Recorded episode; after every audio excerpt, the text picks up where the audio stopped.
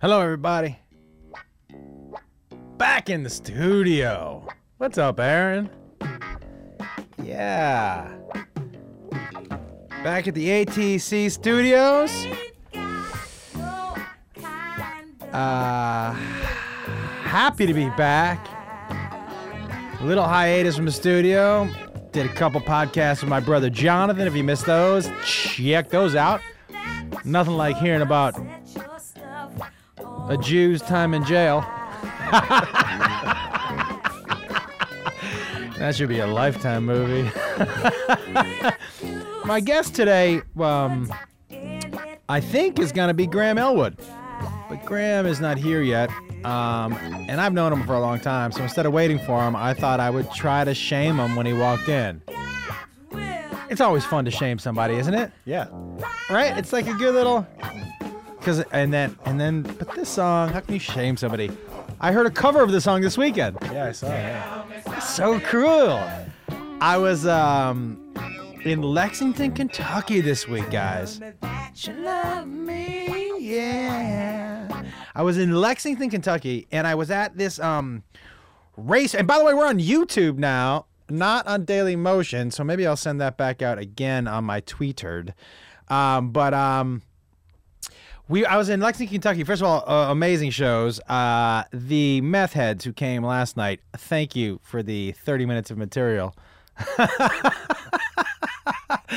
oh my god, it was so crazy. They were both falling asleep, drunk, um, and then nodding, and then and one of them had to drive home, is what they decided. You could hear them talking to each other. So the girl went out with the bathroom to get herself right, and then said, "I'm ready to drive now." and nobody stopped them. They just drove the fuck home. I saw a duck gangbang from my window of the hotel. You know, usually when I my hotel views are shitty. Um, and so this view was pretty nice. It was like a pond and it was a really nice view. And then every morning when I opened my curtains, it was just a bunch of ducks fucking. it was the craziest thing. And I've never seen ducks fuck before. Nor have I. No, right? Yeah. That no, I had never seen a duck fuck. Um, and that was interesting. Uh, I also was three seconds late when this family, apparently this woman and her mom and her daughter, nobody had ever told the woman that geese were not friendly. Oh. So it's there with the ducks, and there's duckling. There's like, listen, not kidding, four different batches of ducklings in this one pond because there were fucking all of the time. Like, I, I mean, I couldn't believe how many ducklings were around, but there were also some geese. And so this family's walking up, and I can see it. I'm eating some food. I'm like, are those three women walking up to those geese? And I was like, oh, fuck, I got to get my camera. Um, which is weird. Isn't that the first reaction? Instead of me saying, excuse me, ladies, they're not friendly. I was like, oh, I gotta get my camera. I mean, they're not going to get hurt too bad. No, and it's going to be a great video. Yeah. Because watching people who aren't that athletic kind of try to stumble backwards out of somewhere and fall backwards, always super funny. You've tried to warn people aw- away from live live animals before, and it, it didn't stop them then. No, it didn't stop him then. I, I mean, listen, if you're going after a rhino, okay. So they start to walk towards him, and I'm, I'm like, oh, honestly, I'm like a news person in a dead sprint trying to get the scoop. And as I'm running, and I'm getting my phone out, and uh, you can hear them. They're going, "Come here, no, it's okay, Janice, it's okay. They're just like ducks." And the mother's walking next to them, so it's mom, daughter, grandma and this goose just starts with the wings and comes right after him. And the little girl shrieks, ah, as she should. The mother picks her up and tries to back out of there, falls over backwards. The little girl didn't miss a beat, stepped on her mom's chest, stepped on her mom's face, and just started running with the grandma. The mother probably took two or three pecks to the shin, thigh, pelvic area before she could scram. uh, She got one, must have got one good peck. Squ- uh, it looked like it got her square in the asshole, and and off she went. Geese are like s- like swan too. Like they'll fuck you up. Yeah. They don't they don't they don't like you to come around with your bread. But the other thing I saw, I went to a racetrack. Love, love, love the racetrack. Uh, I lost every bet I made. You know, I also decided this weekend, i- i- horse tracks are like Vegas, right? So if you go and say five hundred dollars, say you go to Vegas and you go, I'm willing to lose five hundred dollars. If you lose that five hundred dollars, if I if I go, okay, I'm willing to lose five hundred dollars, which I usually am not even willing to lose five hundred dollars. I have to tell you. I've never said that. Yeah. A- and the reason is in order in order for me to win m- enough money to where I'd be happy to win it, I'd have to be willing to lose that amount of money, and I'm just not. I'm just not. I, I'm just not. Now, listen, I have to say that I, that is completely false when it comes to gambling on football. For whatever reason, my limits on gambling on football are out way past where they should be. But Vegas, the horse betting, so say it's like 200 bucks. So I went to the track and I was like, I'm willing to lose. I'm here. I'm not spending any money. I'm not drinking this weekend. I'm willing to lose $200 a track. But when you say that and you lose $200, isn't it weird that in your brain you think you broke even? Do you know what I mean? Because you've already in your brain decided you were going to lose $200. Yeah, you've achieved your goal. You so you're like, and that's what my wife was like. Beth's like, you lost two hundred dollars. No, no, no, I broke even. No, you lost two hundred dollars. No, no, no, no, I broke even because I was planning on losing that money. Isn't that weird? Also, like, if I had been up hundred dollars, I wouldn't have left until I lost all three hundred. Like, I would have just kept betting. Yeah, yeah. I, I I sometimes wonder if I have any an addictive like personality problem because I I don't consider myself to be an addict, but I can't have one drink. And like I have a hard time walking away from things. And I my weed consumption is not to be trifled with. Like it's not a not I'm I'm thankfully back to edibles after my I left edibles because of my diet. Um, and so now that little piece of edible is the one bit of sugar that I'm having. But I feel fucking great, dude. I- I- It's just an update on everybody with our one thing. And For those of you who don't know what one thing is, we challenged everybody for a month. And by the way, thank you everybody who did it and text, uh, texted and tweeted and put it on Facebook and Instagram to Jen and I. I talked to my friend Rondo this weekend. She said she did her one thing. She dropped two sizes in a month. Pat, I know Patty. Uh, I know you. You tweet me every day about your one thing. and You're doing great with it. A bunch of you other uh, folks are doing it too. Great job. Don't stop this month. Aaron went a month without sugar, without uh, uh, soda, and, And, I yeah. and, and his Drinking a lot more water. and a lot more water. And his face looks better. I I did dropped not- about 10 pounds. dropped about 10 pounds Yeah. Uh-huh. on that tiny little thing. Guys, you can do it. You can fucking do it. Um, it's so exciting, man. It, to, I, I- it's truly the wa- it's truly and Jen and I are trying to take it to the next level. I have to tell you, I feel better about this than anything I've ever done, and it's on a uh, on a tiny scale because, um, you know, I, I'm I'm in a at a renaissance point in my own life. I decided this today. I'm in it like because I've always mm, my comedy right now is uh I would say for me, I'm not talking about I don't know what it's like for people watching, but for me, it's at a place where I'm so happy with it because I'm finally just being I think I was always was me, but I the last 3 or 4 months s- or 5 months, 6 months, I really turned a corner on with myself. I don't know what it is, man. Because I've always felt like I've I've been pretty honest about who I am. But it's like now it's like a completely different level of honesty and and zero fucks to give. And it feels great. And so the one thing I'm super happy about because I want people to enjoy their lives. Y- you know, I forget who the smart person who told me is the only thing you have control of is time, your time. That's what you have control of is your time. So it's up to you how you want to spend it. You want to spend it miserable, you want to spend it happy. And you can make those choices. You really can make those choices. Now some things are obviously out of your control. But on a daily basis when you're complaining or whining, you know, you don't live in Syria. Uh, you don't live in the Iraq. Uh, you don't live in m- most of Africa. You know what I mean? You don't live i- in uh, m- most of Russia. Okay, so you live, you won the lottery being born here. So fucking listen, you get one ride. You get one ride, motherfuckers. One ride. How do you want to spend that ride? You want to spend that ride going up that slow hill the whole time? Geek, geek. Come on in, Graham. Uh, what's up, man? How you doing, buddy? It's good to see you. Come sit down. It's Graham Elwood, everybody. I'm at? Right here. You want to spend that ride going up that fucking roller coaster the whole time, that slow. click. I'm telling everybody, you're an overwhelmingly positive person. I'm telling everybody that they have one oppor- This is their one ride. How do you want to spend it? You, I- I, I was just saying. Listen, the one thing you truly have control over is your time. Yes. It's up to you how you want to spend it. You want to be a miserable prick. You want to be fucking happy. Right. It really is a large, a, a, a big part of it is up to you. Not you, but you. No, it is up to me. Yeah. Oh, Folks, it's, it's in my hands. By the way, Graham Elwood, everybody. Hi. Sorry, the traffic, blah, blah, blah. It's yeah, yeah, yeah, it's okay. um, you, you know, you're absolutely right. It's funny. Like, as I get older, I realize all those things your grandmother said were kind of true. yes. know- Except besides about the Werthers, I don't like those. not a fan- not a And fan. if she was like kind of racist, maybe those things weren't true. but my grandmother, my brother, who I who uh, the podcasters met a couple last couple weeks because I did a two part interview with him. He talked about being in jail and being Jewish in jail, which is not great.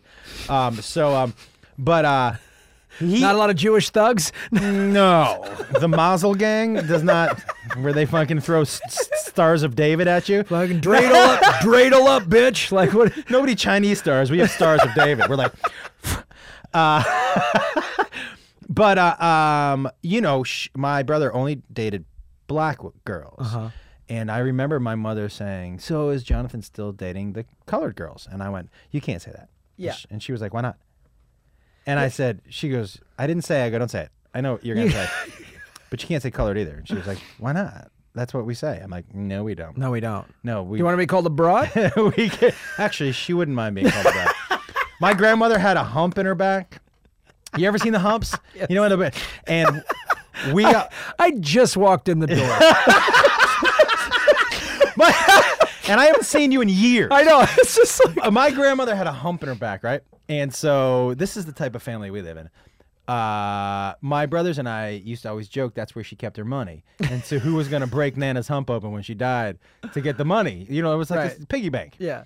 And so uh, we were always like, when she took a nap, when she got older, I'm like, hey, go shake Nana. See how much money. See how much, What's funny? She's see, got her see how much money she got in her The hump change? Oh, right Is it now. all paper? What is it? Is it Yeah, jewels? yeah. Well, that's our theory was she hoarded all her money in her hump, and that you know eventually somebody was gonna have to break her open and see what happened.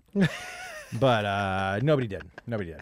Uh, but yeah. So you think that we're we're in control of our happiness to a I- point, to an extent. Obviously, Well- with catastrophic things, you can't. Catastrophic things, sure. Or obviously, if you've got some sort of uh, brain imbalance, like there's a chemical Yeah. imbalance, you're, Yeah. you're battling with some sort of mental illness. That, that, that's that's a whole other thing. But I think just on a day to day basis, we are in total control of it. And I think you know, as you know, in show business, especially, but in any life, you know, we, we so much stuff is so up and down in this business. Yes. It's so up and down and it's easy, I think, to go, "Oh man, what am I doing?" And I, but I think anyone can do that at any walk of life. And I think it's I've I've gone through some of that recently. I'm just like, "God, "What the?" And then you just go, "Come on. Like let's put it I think you got to Perspective. you got to put it in perspective, man." And I think like I just said we don't like we don't live in Syria. no, we don't. We don't live in the Iraq. No, we don't. We- We're ju- just, walk down the street. Like anytime I'm like, oh, it's a show, I'm trying to get a gig, and blah, blah. And then I see like a guy, you know, with a pizza pizza sign in 90 degree weather. Yeah. Or something, you know what I mean? Dressed in, the, in a uh, Statue of Liberty suit. Yeah, yeah. Selling bail bonds Yeah, or something. yeah. You're like, that cat. And by the way, and that guy could look at the homeless dude And go, I've, I'm okay. And, and that's my point is, and also what I would tell you is like, think about the people who you gravitate towards. Do you gravitate towards the grump? Yeah. You gravitate towards the for towards the fucking person who's always got a cloud over their head. No, you don't. Because why do you want to spend your time around that dude who's always complaining, who's always negative? So that's the thing, guys. Is like, it is in your control. And I'll tell you something else when you become positive, Mm-hmm. I believe this to be true. I know this is going to sound like some sort of secret, whatever bullshit, blah blah blah. right. But you, you, you. A lot of the times, what you put out is what you get back. It- th- there's no two ways about it. Now, when the new agey people dress it up in their nonsense, it's easy to go, shut yeah, up. exactly. Oh, just put that. like, Put that on your the secret vision board. Yeah, It's- exactly. Like that gets annoying, but you're I Write it think- on a rock and throw it into the ocean. Yeah. oh, great. It's on a piece of sand now. Kick it into the air. No, just don't be a tool. You know what I mean? Yeah, Don't fucking turn it yeah, on a rock. yeah. It's just, come on. But I, I think that honestly, because I, I, I, you know, I think surroundings is a big thing in terms of where you live, who you, like, wh- how you live. Yes. And all that stuff. Because I was, I was talking to uh, a good buddy of mine who lived up in Glendale for a long time. Armenian. He is Armenian. Yeah, exactly. And and he was like in this thing and he's all tied up in all these like old Armenian blood feuds. And he's just like, "Blah, blah," and he's got this job around a bunch of guys that are like, "Ugh," and they're all smoking. And I go, dude, get out of there. I go, you got, and he had this apartment where he's like taking care of this old Armenian lady. So she was giving him dirt free rent, which I, I was like, I get that. Yeah. You got a low overhead. He's an actor. So he doesn't have, he's not sweating money. And, and I was like, dude, you gotta, cause I live near the beach and I chose, I li- used to live in the valley How much better is that near the beach? dude it's it i started surfing like i'm i'm so not a chicagoan anymore Right. you know what i mean and and i think that's a huge thing and when he moved it he moved there about a year almost two years ago and he's like and yesterday we were at the beach and you know i'm surfing he's got his boogie board and he goes man i go right Yeah. because I'll be in my apartment working and I'm hustling and and you know in this new digital podcast world, do it yourself is great. It's a lot of work. Yes. It's a lot of work and it's frustrating sometimes and this, that, and the other thing. And I'll get like, blah, blah. and then I'll go, um, I'm going to just walk five blocks west. Yeah. And, and then you're like, it's okay. Right. And and listen, and we understand that not everybody lives by the beach. Sure. But what I would challenge you to do Is find that where, whatever that yes, thing is. Yes. And I would also challenge you, look, I know everybody has a busy life, but everybody and I've said I said this last month when Jen was in here, y- you can find something to do for yourself once a day. That doesn't mean buy yourself something if you don't have the money, but something that you do for you, even if that's take a bath, even if whatever it- Whatever. whatever it is, even if it's 15 minutes by yourself reading a book, even if it's you know what it you know what I like to do that I never get to do, I never get to watch my show every night, whatever it is, make sure you do one thing just for you, not anybody else Yeah. th- what is gonna make me happy today? I'm gonna do this one thing I can do for myself today. That really works b- because you're investing in yourself. Look at me, look at me. but you're investing in yourself. Well, I think like I start every morning, I have a roof deck. Jerking off. J- Wow. And on my roof, I'm like, you suck it, you beach assholes. And then the, the, the postman, it's like a Gallagher show. yeah.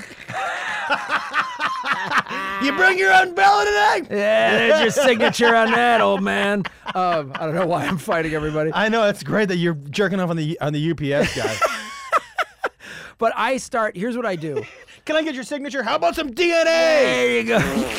Take that to the CSI lab. That'll prove it's me. yeah. But like, I started realizing s- about four or five when I moved into this place, which was five years ago.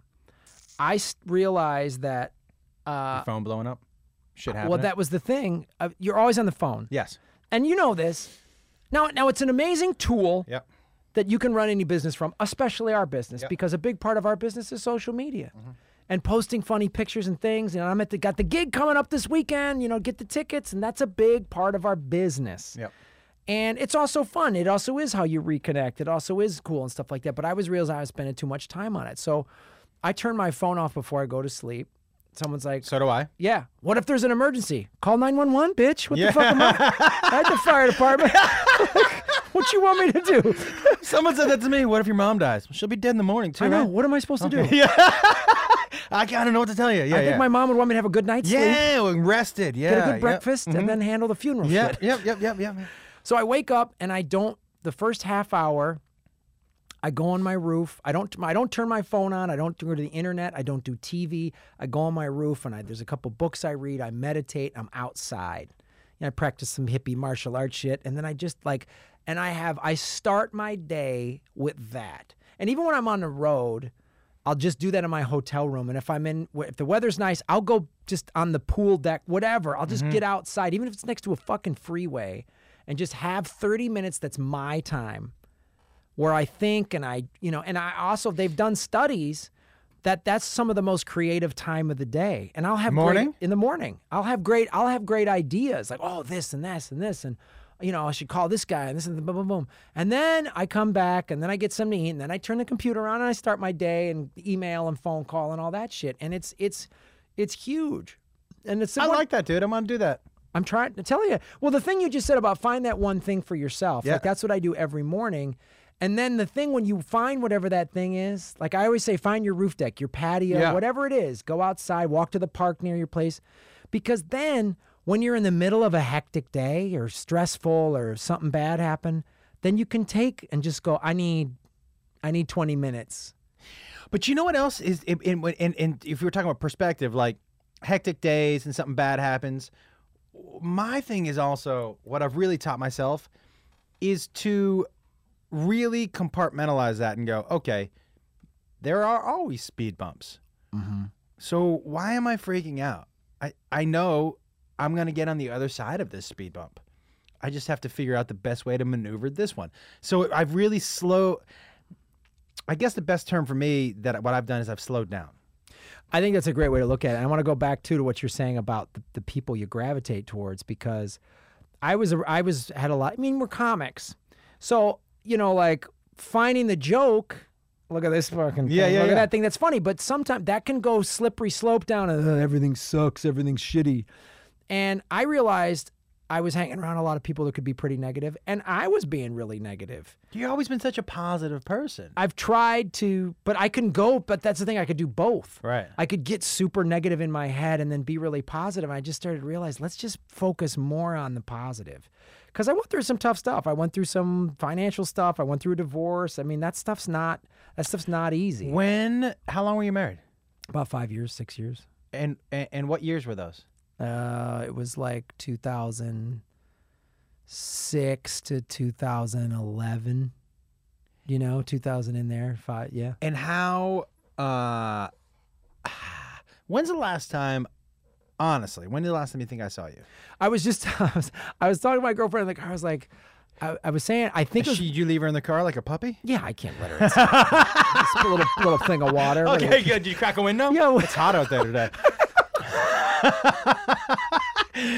Um, Yeah, that's Jesus. how Graham rolls after after the divorce. No, you're not fucking coming inside. I got a couple ground rules after the divorce. You're not inside sorry, you got to drive around the block for an hour. Um, but like um, I was saying to her, I go I go.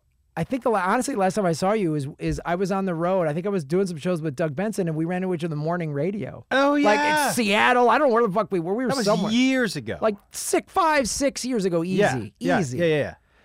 And and, and you and I, uh, st- I don't know. if I would say we started around the same time here, right? We both came. Well, I had been doing stand up about four or five years or so in Chicago and moved here, but we all sort of, there was a group of us that all kind of either started or came to LA. Yeah, at about the same time. Oh, We're all in our 20, early Yeah. 20s in that area. and and and so.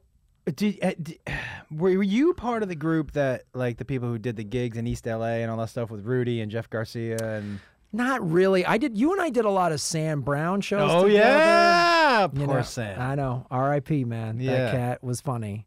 well, a really funny, odd motherfucker. Odd, crazy, like typical neurotic, Neurotic Jew. Jewish guy. yeah, but- from New York. but lightning funny. Like Ugh. just when he would go on those tirades on sh- when I I- I would he was one of those comedies you're like God I hope the crowd sucks Yeah. because you wanted him to snap. By the way, this genre would have been perfect for him. Oh man, A Sam Brown podcast. This would have been like a Sam Brown podcast would have been amazing. it would have just been him. Just the thing I love about podcasting is it's just unbridled. I've seen so many friends of mine, Todd Glass, Jimmy Pardo, Mike Schmidt, who just The third baseman for the Phillies. yeah yeah he's got a great podcast. It's called, it's called Hot Corner.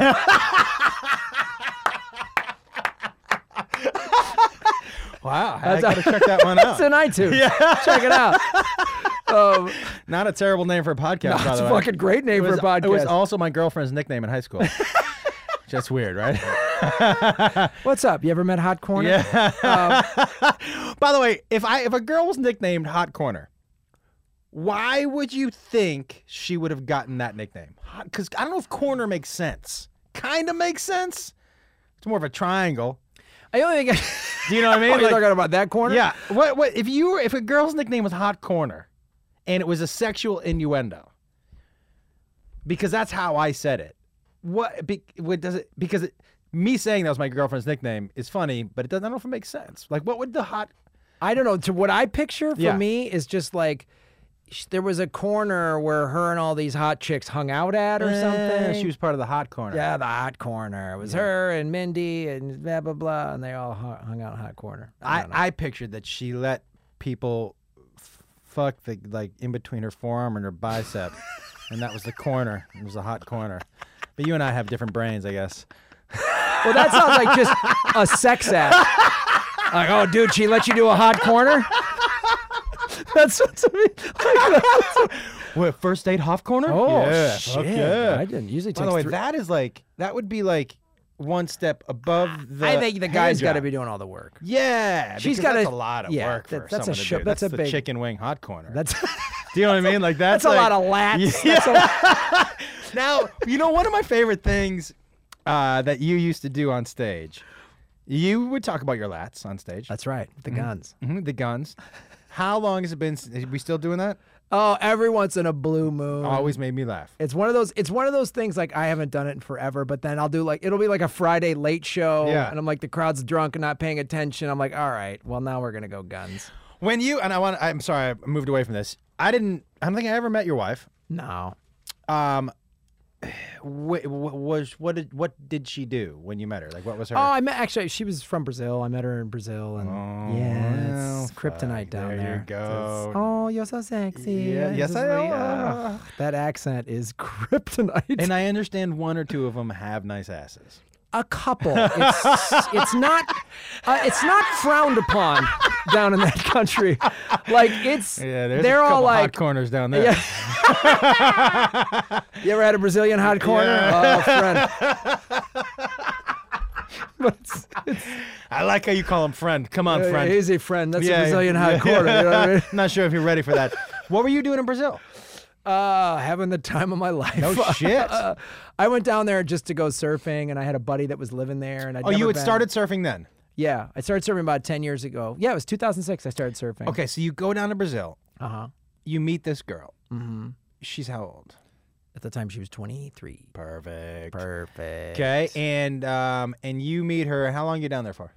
I was down there for a couple of weeks, and then I was like, then I went back a couple times, Uh-huh. and then I was like, you know, you got to move here. Let's make this happen. Yeah. And uh, yeah, it was. Is it she was- still here? yeah, she went back for a while, and you know, I, I'm still friends with her. She's she's a really cool person. It was just it was just a tough time. Like I was starting to go through some financial trouble, and because this is the thing, like going back, like so I hosted those game shows, A bunch. a bunch of game shows, which was great Yep. um, game show started going away. Everything went towards reality, and I didn't. My host agent, who was a great guy, just passed away. John Paradise, really cool guy. Kill him. Yeah, it's his fault. Yeah, that's right. I don't want to say I blamed him, but, I fucking had to kill him. Sorry, friend. You know what I mean? Gave him a little hot corner. you know what I'm saying? no more Brazilian hot corners for that dude. But um, can you go to jail if you admit to murder on a podcast? Probably No. not, right? It's not on a download. No. Anyway, yeah, yeah. iTunes has a wall they can come. No, there's like three people who listen to this one. so you're fine. You're fine. And none of them are smart enough to be lawyers. I mean, let's, No, let's call it that's- what it let's is. be 100% right. There's- I don't have any lawyers listening to this. I have there's like eight dudes in their underwear smoking weed right now going, yeah. "I'm going to try to get a hot corner." Yeah, they're just figuring out what a hot corner Yeah. is. It's So, Yeah. So anyway, yeah. So the game, the game show thing was like. So then I remember you did a bunch of those. I did a bunch of those, and that was like these cable game shows that I just sort of fell into. The first one was was strip poker, and they were always like looking for a non traditional host that was a comic, and I was like, okay. And you know, it's like you're just s- scrambling for work. You're gonna take, Yes. and I And was- that's good work because Sure. they shoot you out quick. yeah, For those of you who don't know, like if you're gonna, I remember I wrote on fifth grader with Mm-hmm. with uh, Foxworthy, uh, not in the first run, the when it was on Big Fox, right. But in the second run, and you know we shot 150 episodes in Oh, dude. 35 days. Oh, we did five, six episodes a day. yeah, we did 130 episodes in six weeks, seven weeks. or that's something. amazing, right? Like, and you, and it was such great experience like i felt like god i could i i could shoot anything now like there's no Yeah. there's no schedule that would scare me in terms of like because you're and you know every show was supposed to be like late night crazy fun and it's like you know four in the afternoon I, we sh- and i shot another game show here right here at raleigh studios uh cram so I did those game shows and it was a lot of fun it was a blast i was like i'm having the time of my life and then go do stand up and you know I, I took some of that money and and made a film and you know and it was, it was great and then Documentary, right? I did, yeah, I did do uh, did a short film, then I also did a documentary about going to Afghanistan, which Right. was really cool. Lafghanistan. Afghanistan. Yeah, damn, thanks, brother. Um, and then so what happens? They all start doing reality TV, and I was like, I don't want to do these shows. They're awful. Like most of them were horrible. Did you get approached to do some of that stuff? Yeah. Well, my agent was sending me out. The and I was dead like- guy? Yeah, the dead, the dead guy, the dead guy, J- Johnny Dead Guy, and he goes, he Getting a hot corner in heaven right now. oh, God bless him, R.I.P. Johnny Paradise. He, What a great name. That was his name, Johnny John Paradise? Paradise. He was such a cool. He was one of the. He, he busted his ass. He was a cool guy. He wasn't a liar. He was such a cool guy. If I told you, I said, I got a, a buddy of mine named Johnny Paradise, tell me what you're picturing immediately in your head. Oh, just Hawaiian like, shirt? Yeah, Hawaiian shirt, pink Cadillac. Yeah, you know yeah, what yeah, I yeah, mean? yeah. hey, Johnny Paradise! Bing, bing, bing. Ooh, like, A lot of gun shit, a lot of, lot of finger guns. ding, ding, ding. Yeah, yeah, yeah. he's like, what can I get for you, Captain? You know what I mean? The big back slapper Oh, guy. yeah. He'd call you. He'd call you captain. Call somebody up, senator. What's Yeah. up, senator? Hey, chief, Yeah. boss, big guy, sport, Like, he was Friend. like- um, But anyway, so what happened was then like, uh, so then I was like trying to get a regular agent to do film and TV, and none of them. They're like, oh, we want you to host, and I was like, "Co- I'm a comedian. yeah. sitcoms. Like, let's fucking go to work. And it was a real hard thing. And then I started going to the war zones and did Afghanistan, which took me three and a half, four years to make. And and that, like, so it wasn't working. Yeah. Putting money into this documentary. Then the recession hits, and I got married right in the middle of that, and was trying to save my house. And it was just a tough, tough thing. I look back on it, I'm just like, man, that was that must have been hard for her too. She moves to this country, doesn't know anybody, doesn't speak the language that Right. well, and her husband's like trying to not go underwater and Can I ask you what a, a couple things? What do you feel like like is the was the overall thing you took away from that experience? Well, it's it's honestly the thing you were talking about when I first sat down. I had to force myself to be positive because it was like banks are calling me every day. And, and then you know uh, I was going on the road a lot. That's when Doug Benson was like, "Hey man, you want?" to I was like, "Okay." So I'm on the road, which is cool. I'm glad I'm working, but Yeah. it's the road. Yep. I'm I'm home two days a week. I got a new wife, and we're not getting along for obvious. You know, it's like, and it was like it, it was tough. It was tough, and then you go through. You know, I lost my house, man, on fucking foreclosure, and the and the stimulus from Bush and Obama. I didn't get a fucking penny of that shit and it could really lend itself. I mean, I had I had some dark days. I'm not gonna lie to you. There were some days where I was What kind re- of dark days we talking about? Because I, I and I've been in dark days too, so I'll, I will go where my went, brain went. But what kind of like? Do you did you ever think about packing up, moving back to Chicago?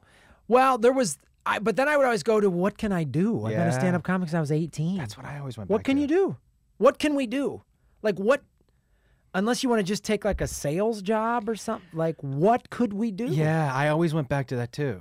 What do you do? So it was like, What was your like? So, what was your process of digging yourself, f- not financially, digging yourself mentally out of that hole? What was your process? well, part of it was I would think when- with regard to showbiz, I thought, well, maybe I'm not funny. Maybe the reason, but that's not true. but, but, but, you know, you start Yeah, And then and then I'm sure we all do this, but then you look at anyone else that started around our time and giant sitcom and big movies, Mm-hmm. and you're like, what the fuck did I do wrong? And all their stories are like, this executive saw me and gave me the thing. And I'm like, I met with a dozen of these cats, yeah. and they all went, meh, you know, and you're like, am I a fuck up? Am I an idiot? Did I piss people off? Maybe I should get out of show business. And then I'm on the road every night, and the shows were great.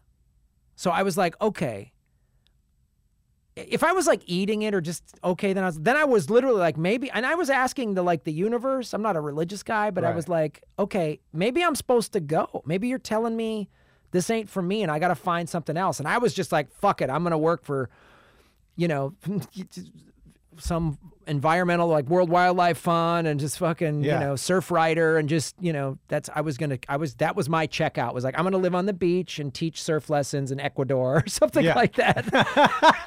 You were gonna be that guy. I was gonna be that guy beard. You'd spe- Yeah. you'd be standing right next to me on vacation, have no idea who I was. yeah, no, I I know I can picture exactly the guy. Yeah. Y- yeah, yeah. Well, just henna, henna tattoos. and Yeah. just- but then, so what? bringing a cooler of Budweiser to the beach. yeah, it's at 10 in the morning. a little early, friend. A little early for a hot corner. You know what I'm talking about? But that's how I pulled myself out as I started to realize. And then right at that time, the podcast thing started happening. Yeah. And I saw, so it was like, and I really had to focus. I had to do a lot of work on myself and I had to just really like force myself to find the gratitude in things. You know what I mean? Yeah. Like really like I could sit there, "Oh, I'm at some- doing some shitty gig on the road and I have to go, "No, you're getting paid to be funny. Yeah. You're in a hotel room, you're not living on the street." Like you got to boil it down that basic sometimes. Not only that, I would take it one step further. You know, I obviously, uh, and for people who have know my story, you know, living in one bedroom, raising three kids, and there were some times. Yeah.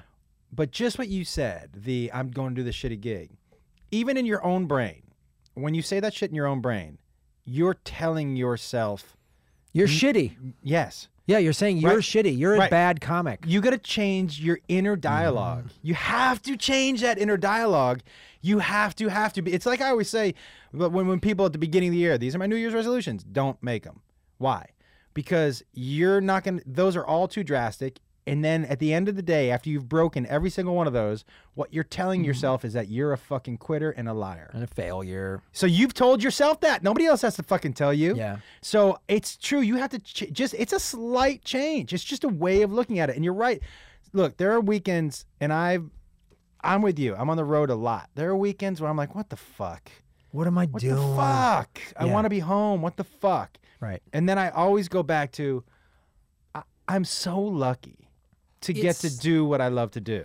I'll give you. I'll give you two exam. I'll give you two. One piece of advice a guy gave me, and then something that happened to me two weeks ago. Don't suck a dick in the alley. Don't suck a dick in the alley. I don't care how much money the guy's got, or how Twen- cute he is. and cute. Twenty dollars from a cute guy. I mean, it goes a long way. I'll give him a hot corner for free if he's good looking. If he's ripped, come on. I'm At not the bar? Oh, I'm not an asshole. Yeah, you're yeah. You don't wanna be rude. You're a giver. you're a pe- I've always said, Graham, you are a people person. yes. I mean, if any, If you can't give another man a hot corner when he's down on his luck, then yeah, what you kind don't of guy? have, there doesn't have to be any eye contact. I You don't want to know it. his name. Yeah, you don't need eye contact. It's just the random hot corner. Um, Uh, seriously, guys. Hashtag random hot corner. yeah, But no, I was I was sitting there and I was talking to a guy and I was and I was a buddy of mine and I was like fucking beating myself up and he goes, "Dude." He goes, "Would you talk to your best friend that way?" yeah. I go, "No, I'm the cheerleader. I'm the people come to be like you say, Graham, you always seem like a positive guy." And he and and he goes he goes, "I want you to start talking to yourself the way you would your best friend." And I, and I hate to say this cuz it sounds so like be your own best friend like it Yeah. sounds like some sort of vision board. But it's true because if my best friend, like if you came, I haven't seen you in years, but I, I, I if you came to me and said, dude, and you were like, man, I'm down, I wouldn't go, well, you're a fucking idiot. dude." Yeah. I'd, say- I'd be like, no, Josh, you're fucking funny. Stick with it. Keep doing it. And my buddy's like, why don't you talk to yourself that way? What great advice that is. And it, it was so seems so simple, but you're right because you don't realize that just a little bit of oh fuck I'm I'm five minutes late. I'm such a fucking idiot. Yeah. Just no no, it's okay. Yeah. It's okay. Like, um, all right. Does that mean you need plan better next time? Great, but easy. And so I started looking at myself in the mirror when I would get down and go, dude. Do you get hard when you look at yourself in the mirror? Always, brother. I'm beautiful. I just want to look at that fucking face. Oh, Yeah, good. Me too. yeah. Just want to make sure it wasn't just me. Okay. You're not weird. You're not weird. I'm just making sure it wasn't just me. No, I- this is me supporting you. Yeah, don't, okay, don't, get- good. don't, Phew. don't beat yourself up. You're not a creep. You Yeah, should- no. Every man should whack off to his own face. Yeah, just with a picture of yourself by your. Did I, I? I I was having sex with, with my wife's name is Beth, and I was having sex with my wife once, and uh, there used to be a picture of her and I by the bed, And right before I was about to come, I looked up and saw me smiling, and I go, "You got to get rid of that picture. I- that can't ever happen again. Like, do you know what I mean? Like, I can't come to me. That's not. That's something that's not acceptable for me. Yell out your own name. Yeah, next time. no. Oh yeah, Yeah, Josh. Oh. That would confuse the fuck out of somebody. oh my god, if you if you started screaming your own name and that would confuse the fuck out of somebody. I did a joke in my act years ago about yelling out a guy's name during sex. Just to, Kevin! Oh, Ronnie. Oops. sorry, sorry. Did I say that out loud? that is hilarious. I like you picked Ronnie. Ronnie. Well, that's my guy. But no, that's what I started. I started looking at the mirror. And so when I'd be on the road in the hotel room, bouncing off the walls, and you're emailing, trying to get more, and blah, blah, blah. And, and, you know, you see everyone's Facebook post, I'm on the set shooting this thing. And you're like, I'm in Appleton, Wisconsin, you know? I'd be like, I, I just I just shut that negative voice out. The way I started to look at it too, man, even in Appleton, you're still in the top 3% of comics in the country. Yeah. Look at it that way. Like even though you're like this shitty umbo, you're still in the top 3% of people in your profession. Which is a profession good. of in a country of 300 million people, there's probably what 800 professional comics. Well, a there thousand maybe. I you, mean, you mean how many people call themselves comics? well, no, I'm not to be someone who wrote has a Twitter feed that they say I'm a comedian. I mean, like you work as a comic. Yeah. You either perform or you write jokes Yeah, I mean, I, th- I think a thousand is seems like a lot, a lot, but yes, and you're one of them. There's 1,500 guys in the NFL. I know. Like just to put some perspective on it. Let me ask you this: Now their league minimum is a little better than It's ours, a little bit, but- and, and they have health insurance and a union.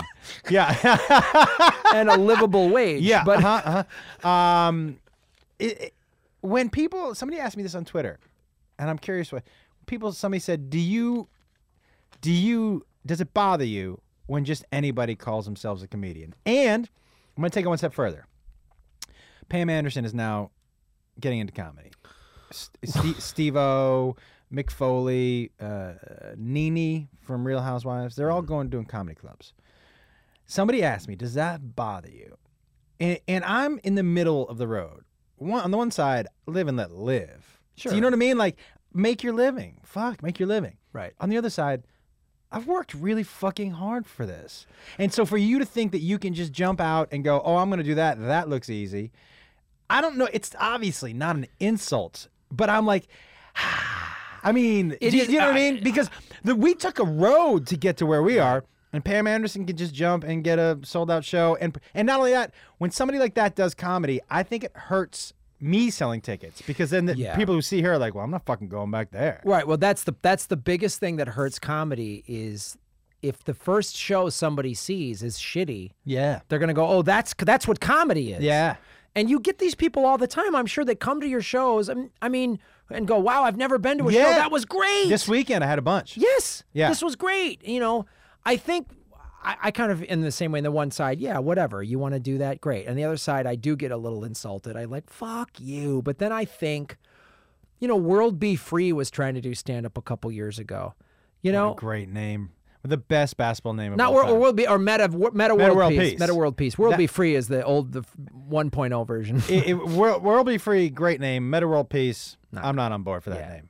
I mean, like, and he didn't hold his hand up after he shot a jumper like World Be Free. no, World Be Free was a fucking savage. He didn't give a. Even when it didn't go in, he would, would- still hold it there. He didn't give a fuck. Definitely the first World Be Free reference on this podcast, Thank or you. maybe any other. one. it's never been made. Besides Hot Corner, you know, Mike Schmidt talks a lot about World Be Free. Well, they were golf buddies for, a, for a good number of years.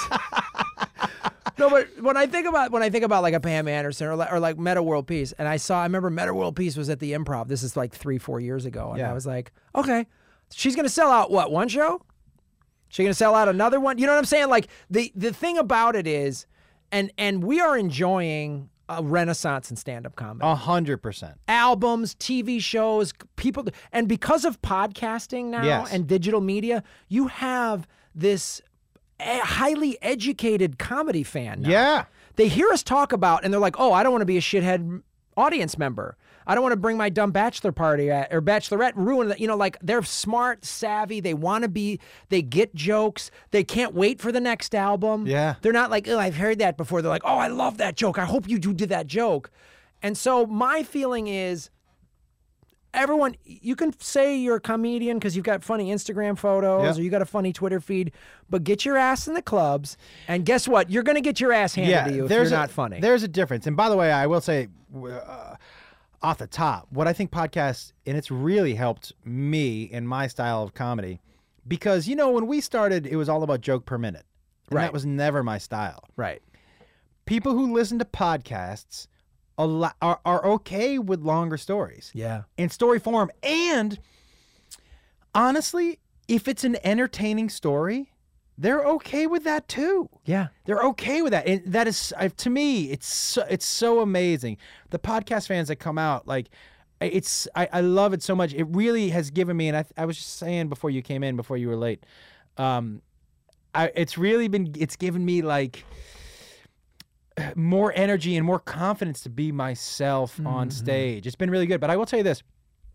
One thing about Steve O and, and Mick Foley and I will say Nene Leaks and the Pam Anderson, I'm not putting in there yet. Those three, and Steve O's actually worked, believe it or not. Right. He's really worked to try to make it more entertaining, but they tell stories. So they're not saying I'm a comedian. They do it in comedy clubs, but they're not saying I'm a comedian. They're saying I'm doing this, right? right? Pam Anderson, I think, called herself a comedian.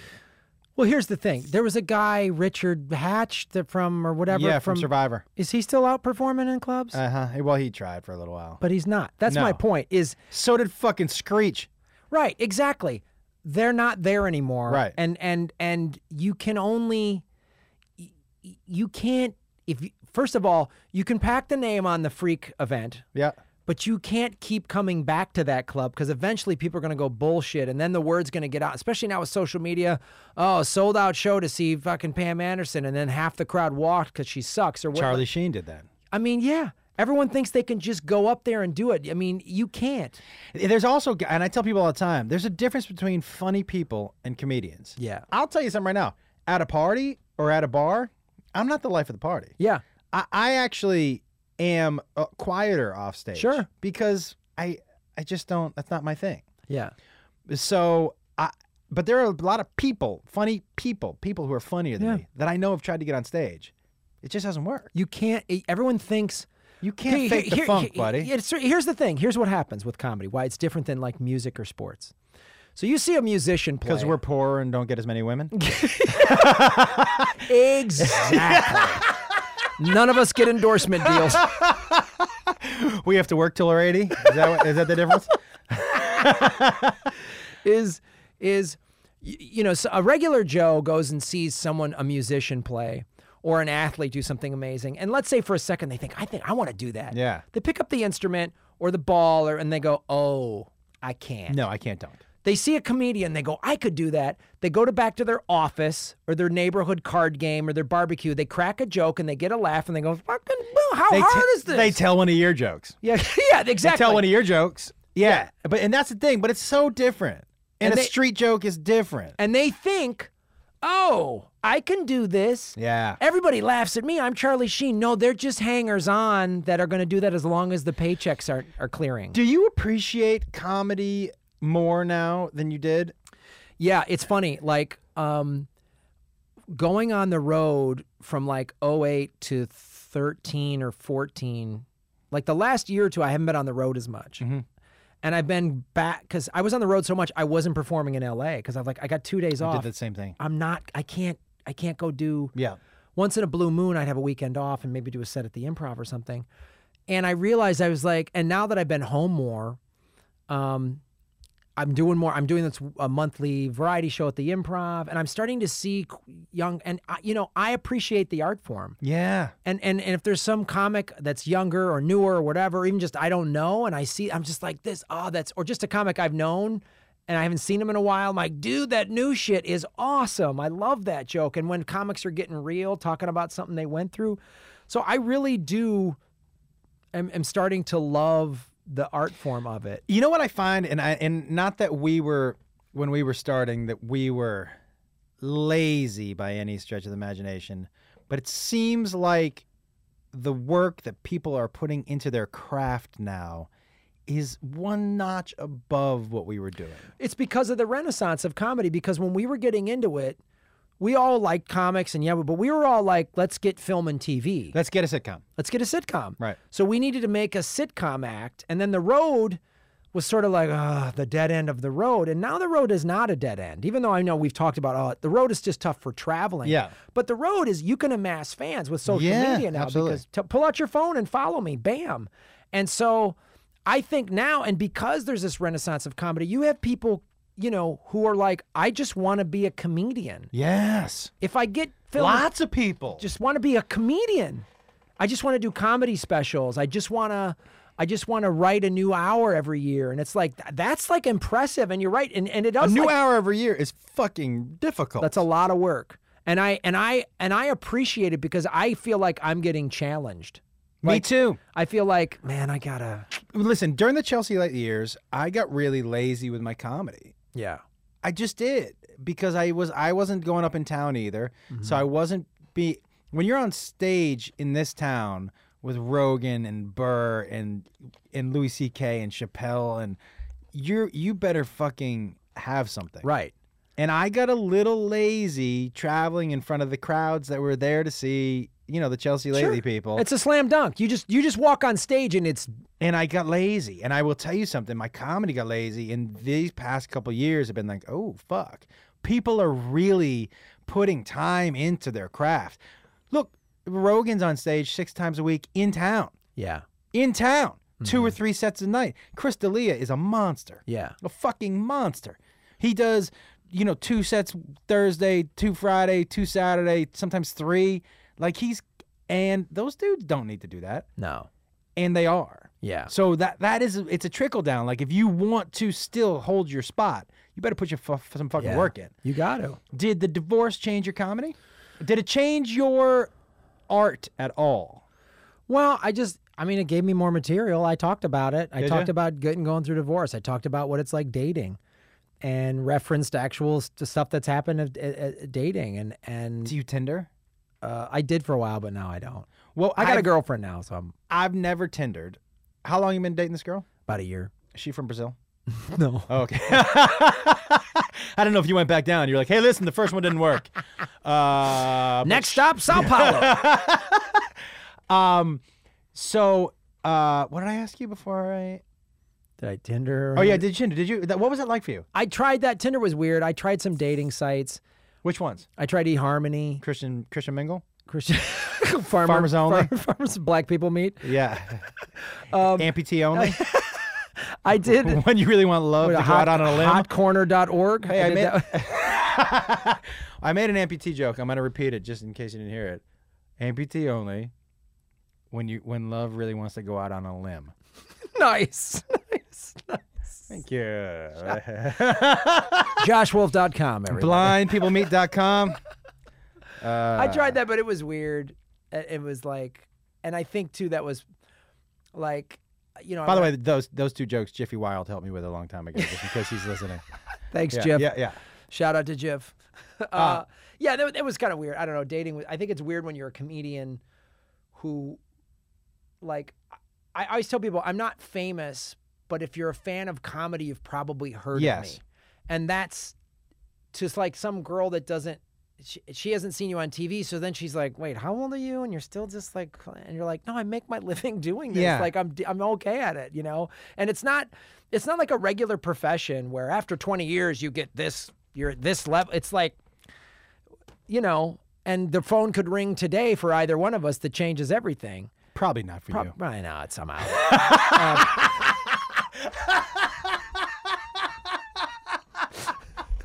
Let's be honest. I mean, probably. Oh, yeah, it's it's Not you gonna know, happen for neither you. one of us are No, gonna go it's- anywhere. we're, that's why we're here. We're in a room with an empty couch. Yeah, I mean, This is the saddest fucking. that por- couch porn. looks like every couch, every boom boom room I've ever been in. That couch was it. boom boom. Oh, The boom boom room. My, I remember the last. I haven't been to a strip club in years. Mm-hmm. The last strip club I was in. I'm not gonna. I'm not going to say who I was with because people know who he is. So let's just say his name is Steve. Mm-hmm. because that's his name. No, let's just say, and we were in Vegas, and he goes, "Hey, let's go over to this strip club." And I'm like, uh, "All right," I go because even then, even though this is the last time I was went, I It never was. The, I know it's always a weird thing. Ah, Uh, if you went with a group of guys, bachelor party, and it's a party, and you're laughing and you're joking and drinking, one or two people, that's creepy for me. yeah, it is. It gets you're just sitting there, And then because basically what happens is you all split up and go into the boom boom room. So you, and then it's like you're not even there with your friends, and Yeah. you leave separately, and like that's not. I'm not on board. yeah, So he's sitting there, and I go, um, "Where you want to go?" And he was like, and "I go, it's your night, man. Wherever you want to go." He goes, "Oh, let's go to Spearmint Rhino." And I go, "Okay." I go, well, "Why you like it there?" He goes, well, "I don't know. I've never really been there." And um, we walk in, and as we're, black above a wall. as we're walking in, the doorman goes, "Hey, Steve," and I go, "You never been here?" He's like, "Oh, maybe I was here once." So you wa- have to walk past the door where you show ID. They didn't even make you show ID. We get to the place, so it goes door money. It's two different people. And the people behind the person at the cashier was like, "What's up, Steve?" No charge. Walk in. You with Oh. Steve? Yeah. Walk right in. W- Now we're so we walked past the doorman who knew him. We walked past the cashier who knew him. The security guard high fives him. Big Steve. Always happens to first time customers. Always happens. New guy up top, free. So I look at him and I go, "Hey, uh, are you sure?" I love how you're still not convinced. I was just waiting for him to. He goes, I've been here a couple of times, but he goes, but I, he goes, they just know me because you know people know who I am. I go, um, okay, all right, but he called you Big Steve, which means is, it, that implies he's met you a couple times. Yeah. that's not like a you know Right. Oh. I recognize Ryan Gosling on the street. I'm like, Big Ryan, Hey, hey, RG up top. look us, what's up? Do you know what I mean? Like, there's a little in, he's a little informal. Big Steve is a little informal. What's up, Goose? Do you know what I mean? so, we walk in. Not kidding. Three girls sprint. Apparently, whoever gets to Steve first is making the money. Yeah. S- It was like a fucking. I mean, they were giving Heisman's to each other. Fu- the- I mean, the girl basically got to him first, touched his arm. Hey, Steve. And the other girls you could see go, ah, and walk back. And he goes, oh, hey, hey. And she goes, I'm sorry I missed you last week. And I was like, dude. And he goes, oh, I came here for the night last week. I was just for, I didn't have anything to do. I'm like, you mean besides being at home with your family in Los Angeles? And he goes, I just popped in for a couple hours. I'm like, To, To the Ve- sp- to Vegas. to the Spearmint Rhino in Vegas? yeah. I go, you know there's one in the valley, right? Yeah. Like you don't have to fly. Hey, honey, just running out. Gonna. No, he was like, he Okay. I'll tell you what he said. He told me what he said, and I'm not giving it away. He because, you know, there's three clubs in town. You could go out on a Friday and do three and leave your house at seven thirty and come back at two in the morning. Easy. Sure. you do three sets, you hang out with your friends.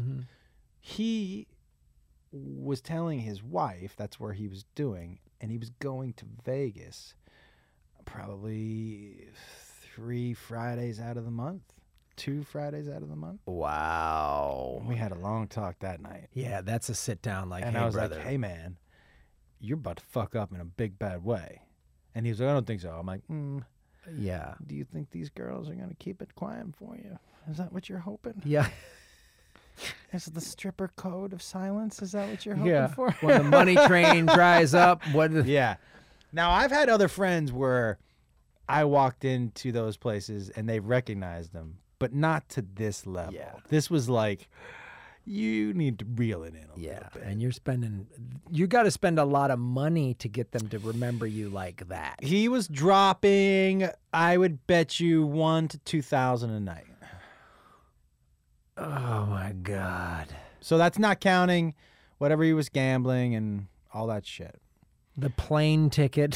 Yeah, I I'm sure he had some frequent flyer miles, but uh, but yeah, I'm just never a strip club guy really. it was one of those things when I was younger. s- uh, When younger, going with my friends. Yeah, you go, we gotta go, and you'd go and you'd laugh. But even then, you'd I'd always go. Ah, I just, fe- I always would feel a little like dirty, creepy at the end of it. You know the one time I did like going. Okay, so uh, my, my Jacob, my youngest son, he went to preschool at the Jew school over here, Temple Israel, And so the Jew school is like mm, three blocks from Seventh Vale. So sometimes, you know, when you show up somewhere and you show up too early, so you don't have time to go anywhere, Right. but you don't want to fucking sit in the parking lot. Yeah. So one day I drove down the Seventh Vale and I see th- three other fathers from the Jew school. and I'm like, what's up, guys? And they're like, hey. So we used to go like a half an hour before and go down because it was funny. Afternoon strippers are the best because they're making money on their personality. Do you know what I mean? Like, they're, they're the ones that can do tricks and they're funny. Do you know what I mean? Yeah. Yeah. The last time I went, and this was in the, uh, this woman walks, turns a corner, and she was like, "Hey guys," and we had never known anything personal about her until she turns around and she goes, "No, no, no, baby, mommy will be right back. I got to work." And I was like, "Okay, well, let's bring your kids to work here at the strip club. I'm gonna, Ah, kids to work day. I'm gonna have to go ahead and bow out of Oh. tipping you." uh any money now i know how you got that that c-section scars right backstage i'm gonna have to oh it was terrible it was it was it was That's see. That's the thing. That's why I'm like I can't go because you ever you ever see a girl you know dancing who didn't no. i did that happen to me once too. really in la actress. this girl who lived on my floor in my building and she was like this famous actress from montreal like you looked her up and you were like oh she's done fucking everything and she got here and i was like no she's dating david arquette like that is like a huge that's where you are Right. and then she just couldn't get any work here Yeah. and so she started stripping it was t- terrible terrible terrible Well, that's the thing. That's the other reason why every time I- it would be so. I mean, I haven't been in years, but I would I would go yeah, and then they're just like you. There's no one. There's no good reasons why anyone's. It's the kid or the job. There's some horrible like series of events, and you're just like, oh god, I gotta get out of here, man. I, I know. I eh, I always and by the way, the I think and I when I was in college, I dated a girl who stripped. yeah, I've done it. Uh, but um, I will tell you, like, s- I I, I- I hate the the the. They, I know it sounds like I'm sticking up for them. But they get a bad rap. They're nice enough people. They're No, no, nice it's- enough people. it's- And I would say the same thing. Like, They're not. I don't think that they're bad. I don't. I don't. I get. I, I'm not like They're oh, nice they're, They're people. not. They're nice people. I get it. They're cool. But just you, there's always some like bum out story or like, oh man. I would say the same thing about uh, uh, porn stars. Like, yeah. my thing is like I don't know why people like live and let live. If they want to have sex for a living, that to me, if you want to have sex for a living, that is not a knock one way or the other on your character. No. That it's, tells me nothing about who you are. well, for me, it's like if you want to take your clothes off, if you want to have sex for a li- there's nothing wrong with that. But I also just know that there's usually some Yes. things that happen to get you to that Yes. place, and that's where I'm like, oh man. Yeah, but You but know, but I like- think that some of the stigmas that we put on people who end up stripping or going into the into porn do, does not help with their feeling of self for whatever reason they got into it. The stigmas that we heap onto them Yeah, that's true. That's fair. circles them down. Like, look, honestly, dude, if you're a dude with a 12 inch cock, which you're not, but nine and a half. Nine- if you're a dude with a 12 inch cock and you were like, I think I'm gonna fuck girls for a couple years in porn. eh, What, what's your if your buddy was like, I'm gonna get into porn for a couple years, would you try to dissuade him? I think I would. Would you? I would because I would just be like, look, man, first of all, now it's on the internet. It's out there. Yeah, I go, that's always gonna follow you around. And and that is true. People get fired from their jobs. you know, so so wh- you c- like these stigmas, are they unfair? Absolutely. But they're there and people are gonna put them on you. And so I just be like, go in eyes wide open. Just know that people are gonna always put that label on you. It's like being an ex con or something. Like it's always gonna kinda be there. And you know, think about just think about that. And I mean, do you want to have a serious relationship with that? If you don't, if you just like, I'm gonna play her, I got my 12 inch dick, I'm Right. gonna, okay, great. But I'm saying, if you want to be serious down the road, it might be a it just. Th- I would, I, I would just, I would tell the guy, I would never try to like flat out dissuade. Yeah. But I would just be like, think about this all the way through, because it's not just, oh, I get to have sex with hot chicks. There's a lot more to it than that, and there's a lot of people involved in that business that are skeevy. There's the mob. I Oh, the- mean, yeah, you know what yeah. I mean, that's the thing. I'd be like, dude, Have there's you ever been on a drugs. porn set? No. It's the unsexiest thing of all time. Right. and they stop down all the time. You know those dudes that stay hard. A lot of those dudes get injections in their dick. So they get a needle and and I forget what they inject him with in the base of their dick. Look, I'm tapping out right there. Right. Right there is where I tap out. Like that's why when when people are like, "Are you gonna get uh, your tubes tied?" It's non-invasive. They they cut a hole in my sack, right? That seems like the most invasive thing you could do to me. How can you? I heard a doctor try to tell me it's non-invasive. You're you're cutting open my testicles, yes? Like my sack? Yeah, that's invasive. Yeah. That's, That's a, like me fucking sticking my finger down your throat, going, "That's not invasive it's at not all." inva- It's not invasive. No, just suck on that finger. My thumb is in your butthole. it's not invasive, Josh. I'm just this one guy saying hi to another guy. I, like that is not that to me the. Mm, mm, mm, mm, mm, mm. Well, that's the other thing. Like when you just say, "Hey, I'm just having sex with girls," th- but you got to look at the whole thing. Yeah. And it's like if, if a girl were to say to me, you know, I want to go strip, I'd say, okay, but what kind of guys are going there? And then s- not all these girls, but a lot of them get there's coke and there's all kinds of criminal shit happening. And it goes back to what we said at the top of this show: your environment Yeah, you're right. who you're around. And I just I gotta believe like whatever your environment is, like my environment is I do podcasts, it's fun. I do comedy, like my I got surf buddies, I go to yoga class, like it's all pretty positive. Patchouli. Patchouli. I go to patchouli tastings. I go patchouli tasting. Was this a '98 patchouli? I go to gluten free seminars. I go to a lot. Do you know? By the way, uh, let me just by the way go on record and say I wouldn't want a 12 inch cock. I'm gonna say that right now. Where would you put it? Well, who would you put it in? It seems like 12 inch cock would be that's aggressive. Some girls would be like, no. I think so. Yeah. I would think that some people would not be in favor of a 12 inch cock. Yeah, they'd be like, that's too much. Yeah. It's too much dick. Too much dick. Nobody's ever accused me of having too much dick. Can you reel a little of that in? That's too much dick. Just once in my life, I would like to hear someone say, Ooh, too much dick. Just too much dick. "Woo, that's too much dick." Oh God! now, tell me about your podcast. How long you been doing it? Comedy Film Nerds. Uh, we've been doing it since late 2009. Uh, it's um, I co-host Cr- Chris Mancini. It's a weekly show. We're going to have you on. I'm so glad you. This is why I love podcasting. We haven't seen each other in years, but when are we going to sit and talk for an hour? Yeah, It's a podcast, and now we're going to have you on our show. I would love to. It, it, it's great. It's a weekly uh, movie review show. It's on iTunes. We've been doing it for a long time. Uh, one guy who works for us is here, Aaron. Yeah. He's uh, got his University of Arizona shirt on. God bless him. Go Cats. Uh, that's my alma mater. Yeah, it's your alma mater too. That's right. Yeah, Um, it's your fiance's alma mater. that's right. Bear down. That's an Arizona thing. Is that what that means? Bear down. Yeah, well, there's a whole slogan, "Bear down, Arizona." Some guy like in 1910 on the football team got was on his deathbed, and he was like, "Tell them, tell the team to bear down," and then that's their Oh, really? Yeah, that's what everywhere. a great Isn't story. it great button salmon, ladies and gentlemen. That's his name. button salmon. His last name is S A L M O N. I believe so. I, I think I've told this story before, but a girl I dated in, in college always said salmon.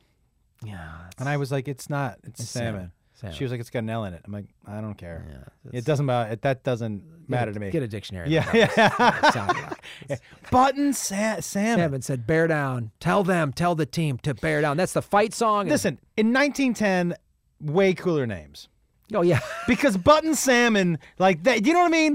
You couldn't get button salmon lived in 1910. And, he, Right. you know what he said? He said something. He said stuff like, "Yeah, I'm gonna go downtown. See? Yeah, yeah, I'm button salmon. See, I'm gonna go downtown. Yeah, copper, take me downtown if you want to take me down. Yeah, I'm gonna speed up the giddy up and go downtown. Yeah, I'm button salmon. Yeah. Bear down, fellas. Bear down all the way. Who's got a little bit of that hooch? See, I'm gonna- I wouldn't like button salmon is like a perfect 1910 Great. name. And he's the guy who you want to write your fight song. Fucking button salmon. Come on, bear down, Arizona. God damn it. I I I would tell you right now, I wouldn't mind being named Button Salmon. it's a great name, You have a good name. Graham Elwood.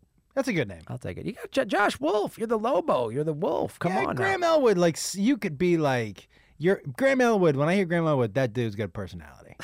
Graham Elwood? Are you kidding me? The Graham Elwood Hour? I would. I don't even know. I would fucking turn that on. The Graham Elwood Hour? Yeah, I'll fucking. I had I when I one of the game shows I hope there was a movie a TV reviewer that shelled the show and said it was awful and was like oh Graham Elwood if that's even his real name like uh, like That's the one you choose. yeah my real name my I'm like Murray Sapowski and Yeah. then like Graham Elwood If I was gonna change my name, it would be to Button Salmon. goddamn bear down Uh, I forgot to say this at the top of the uh, show. I want to make sure that I get this out. Hey, uh, podcasters, I need your help on three things.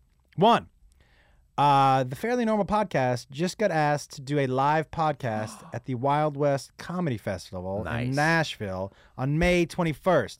Nashvillians, I need you there. Here's what'll happen if I sell tickets, that means that they'll invite me to do Fairly Normal at other peop at other festivals. Right? That this is the litmus test. So please come support. Tell your friends in Nashville, May 21st. It's on a Saturday at four o'clock. No fucking excuses. Be there. Also, um, in Seattle, I'm, pl- I'm I'm at Bellevue at Parlor Live, which is a great club. That's a great club. but I'm there over Memorial Day weekend. It's a tough sell. Yeah, your energy level went. That's a great club. Ooh, that's a tough sell. Because it's a long weekend, the weather is gonna be nice in Seattle for the first time, and uh, it's gonna. that- It's so. Hey, you know everybody, pick one show. That's all I'm Come saying. on. One show. Come one on. show. Just come to one Come show. on, podcasters. You that's can, all I'm you saying. can barbecue and then come to a show. Come to one fucking show. But Uh, yeah, but that's the thing though. We talk about this at, at Comedy Filmers. We always tell the fans like, come out and support. And Yeah. there's so many ways you can support because a lot of these podcasts they're free, and people are like, well, how can I support? Well, come to a live show, buy a ticket. You know, come see you in Nashville. You know, I'm headlining uh, Portland, Oregon, uh, Helium Comedy Club May 12th. fucking great club. I love that club. One night only, Thursday night. In I have a Portland. lot of people in Portland, guys. You will not, uh, you will not hate me for sending you to this show. good endorsement. Well, I've I've endorsed some things where people are like I fucking hate you. for fucking- this." uh, but he's super funny, super super funny. Not like today on the podcast, but funny. you know what else? I will tell you something, and, and this is to me different between comics and other walks of life. Now, years since I've seen you, Mm-hmm. but I feel like comics just kind of pick up. Oh yeah, dude. It, it's it's because what this is because our lives w- are so you know we're always out there, especially now as you get older. You're not you're not an open micer just doing sets every night around Yeah. town. You're out on the road. You're doing shows. You're working on whatever. So when we see each other, it is sort of immediate. Just like because we're right back to some show at Luna Park or Yeah. whatever, or that bar at the Hollywood Improv or wherever we were hanging out. Oh, my God. You know, just like laughing. I was at a party. Uh, Retta, the joke diva, had her had this party on The Saturday. pink party. The pink party. I was, I was in Lexington, Kentucky. I Yeah, couldn't exactly. go, yeah. I've missed it years in a, in a row, and Yeah. I was finally home, and I went there and just saw all these comics, and we were just laughing our asses off, and you're immediately joking and ball busting, and it's just like, I think there's a shared even though I don't know the shows you've done, I don't know where you've been doing them the last couple of years, there is a shared experience that I know Yeah. I know a certain bit of your life. Well, yeah, I mean, it's like you say Parlor Live. I've been there. Yeah. I know the hotel they put you. I'm like, oh, there's that Chipotle across the street. Yeah. Like, you know what radio shows I'm gonna do, you know Yes. the general schedule I'm gonna be on. oh, you got to lay over in Denver. There's a Jamba Juice. Yeah. It's fucking love it. It's great Jamba Juice.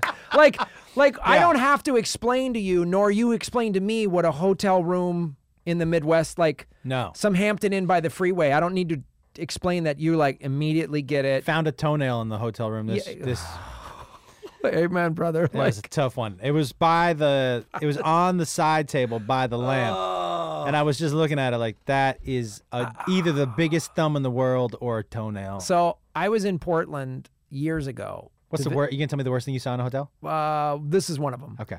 um, not for a gig. The Helium Comedy Club put you up in a great hotel. Great hotel. Great hotel. Crown Plaza. Yeah, with saltwater pool. Ah, you swim in hotel pools? I swim you laps. sick fuck. I'm a diseased weirdo. you swim in hotel pools? I love swimming laps. Do you? I just, I Are got, you ripped right now? I'm trying to be. I'm getting nice and tight and ripped. I'm so sorry we made eye contact when you said that. I made it. I made it really uncomfortable. I made it really uncomfortable. That was. That was You did. It was a I kind of creeped myself out just a Yeah, It was hair. a little bit. Okay. Go ahead.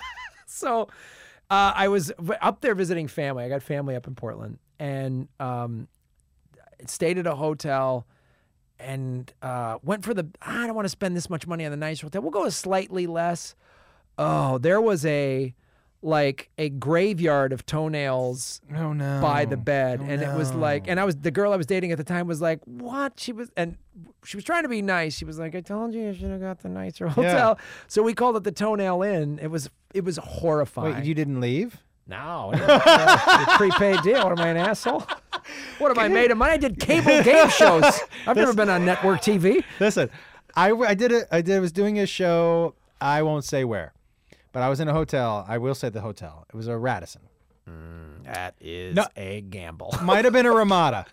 Ramada is such a. g- It I- might have been a Ramada. They put me up in the Ramada, and I said to them, you got a seventy percent chance it's going to be shitty. At Right. Ramada. So I said, "We're doing the Ramada," and they go, "Yeah." I go, they, "This is what they said. This is one of the nice Ramadas," and I was like, "That does not bode well for me." No. because n- you're now you're already admitting most of them Right. suck a dick. Yeah, you're saying I know I'm putting you in a hotel chain Yes. that's pretty shitty. Yes.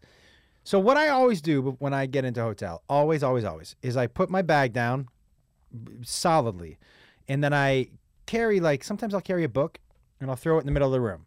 Now, when you throw some uh, bugs that live in the carpet, wake up to vibration. They can s- fleas and shit sleep forever, but when the vibration is what wakes them up, they'll go to the vibration.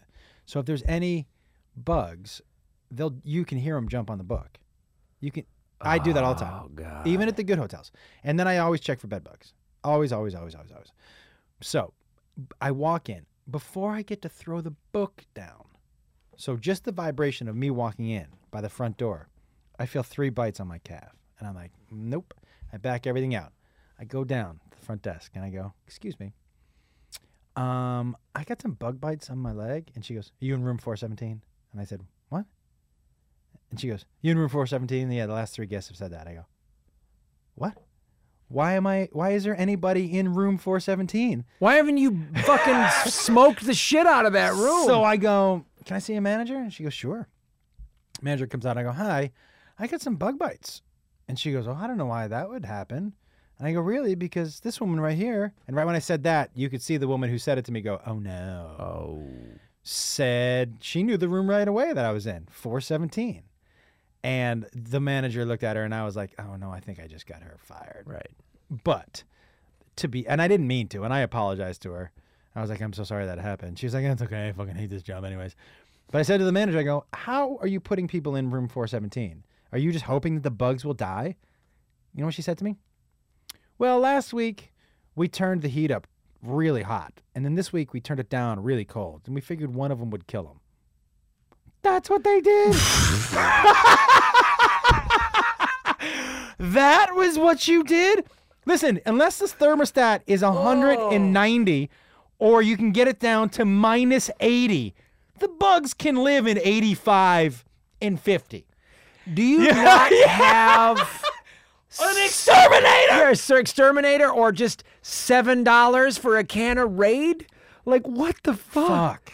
Like what that and that's the fuck that's what you're talking about the shared experience because when you tell this to people that don't travel they think it's insane. No, but I- they go no way and you go no no, and and and like my girlfriend has seen me get kind of frustrated. She's like Graham, it's I go.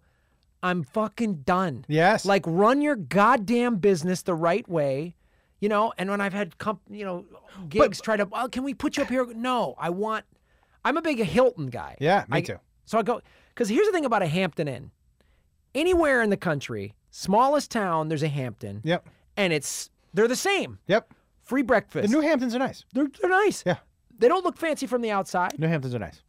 They always got a decent desk with an office chair. You can get work done in your room. Yep. Decent bed, decent shower. Everything's fucking s- the same. It's solid, you know. And then and when they, they always like, oh well, you know, this probably hasn't happened in a while. But you know, in some some hotels, like, oh, can you guys, can you in the opening act share a room? Fuck you. What do you think I am? Fifteen? Fuck. My, I won't even share. My brother's like, we're going to Vegas. You want to share a room? No. What am I, fucking eight? I know. I'm not. I'm not a high school volleyball team. I'm a grown goddamn man. Like, like what the fuck? I'm a bit. I run a business.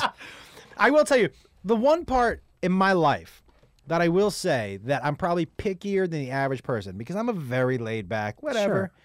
is in my travel. And people ask me why. And I say, because I spend, no exaggeration, half of my life on the road. Dude. So that, that means I equate the road as my second home. So I always tell people if you walked into your house, would you set up your house to a point where you don't like it? Would you live in a house that didn't have water pressure? Would you live in a house where the bed was shitty? Cold. Right now, if I if I traveled once a month, every s- once a month, every s- or once every six, whatever, whatever. You wouldn't care. No, but I'm really particular. And and in my, you know what my particular is? This is it's pretty easy. No bugs. That's rule number one. Wow, you're such a fucking diva. No bugs. Water pressure. Mm-hmm. I you know sometimes and the people who travel a lot will tell you sometimes you get the mattress you can tell where everybody's always late where where the spot everybody lies Yeah. because it's got that big indent. Can't have that. Can't have the indent bed. Um, and place with a gym. Gotta have a gym. Yeah, I gotta be able to work out. Like I'm a, I like what am I supposed to do? I, I just like I that's can why only go to Chipotle so many times. I mean come on man. yeah. That's why I, I like a pool. I like swimming laps. I swim laps or find a gym. You pee in the pool? No, no, no, I'm not an animal. You don't pee in the pool? No, There's what- chlorine in there. What am I, a savage? I have a restroom. There's usually a bathroom in my hotel room that I'll typically use. Yeah. but if you were in the pool and you had to pee, you'd get up, get out of the pool, go into the bathroom, pee, and then get back in the pool. yes. There's usually a bathroom right next to the pool. But you'd break up your laps. Would you walk into the bathroom barefoot? wait a minute now. so you get out of the pool to pee. Do you walk into Well, the? I- e- ho- here's what I I go to the when I swim laps, I go to the bathroom right before. Mm-hmm. And then I go bathroom after. I swim laps for about 30, 35 minutes. in a row? Yeah, bitch. Holy shit, That's right, Johnny. dude! That's fucking the la- are the lats crazy right I now. got crazy last. what? I and got. what do you do? Do you doggy paddle? Are you talking? Yeah. You do dead man's float for thirty minutes. There's a phone call. Oh, somebody's listening. Oh, hey, hey, is this Justin? Justin. Hey, Justin. buddy, what's going on? Good. Hi- Hey, how are you, man? I'm doing really well. How you doing? Good. Uh, Have you ever had you ever heard of Graham Elwood before? No, I hadn't. And uh, once again, fairly normal, bringing you these awesome people. Graham, you're you're incredible. Your turnaround time is phenomenal. Thanks, dude. Yeah. Turnaround. I'm telling you, right from the divorce, the turnaround time is good. But you know, uh, but you know what? The I'll tell you something, Justin. It's something like a common theme the last couple weeks on the show, which is like not even the last couple weeks. A lot of it's it comes back to I like having positive people and people who who don't dwell on negative and know that you have one fucking ride. You got one ride, and the other thing too is it's like because I mean when I was in those dark days, I'm sure you were. You, I'm like, well, what are the you you run through the options? I'm gonna quit. I'm gonna think. I'm even even like I'm gonna fucking kill myself or whatever. And you go, come on. Yeah. Like no. And you got and then you look at the good things when you find the good things. Yeah. You know, oh, I got a gig. Oh, you know what? And and I would. fi- You know what? This Hampton Inn does have a nice pool I can swim laps in. And you know what? There's a free breakfast. Great. Yep. I'm fed, I'm clothed, I got a gig. And then you go to a show and everyone afterwards says you're awesome. I'll, I'll, I'll give you this is the other example I wanted to give after the guy said, you know, talk to yourself the way you would your best friend. Two weeks ago, I did a couple of bar gigs in Lake Havasu, Oh my god. right? Are you kidding? You did? I did.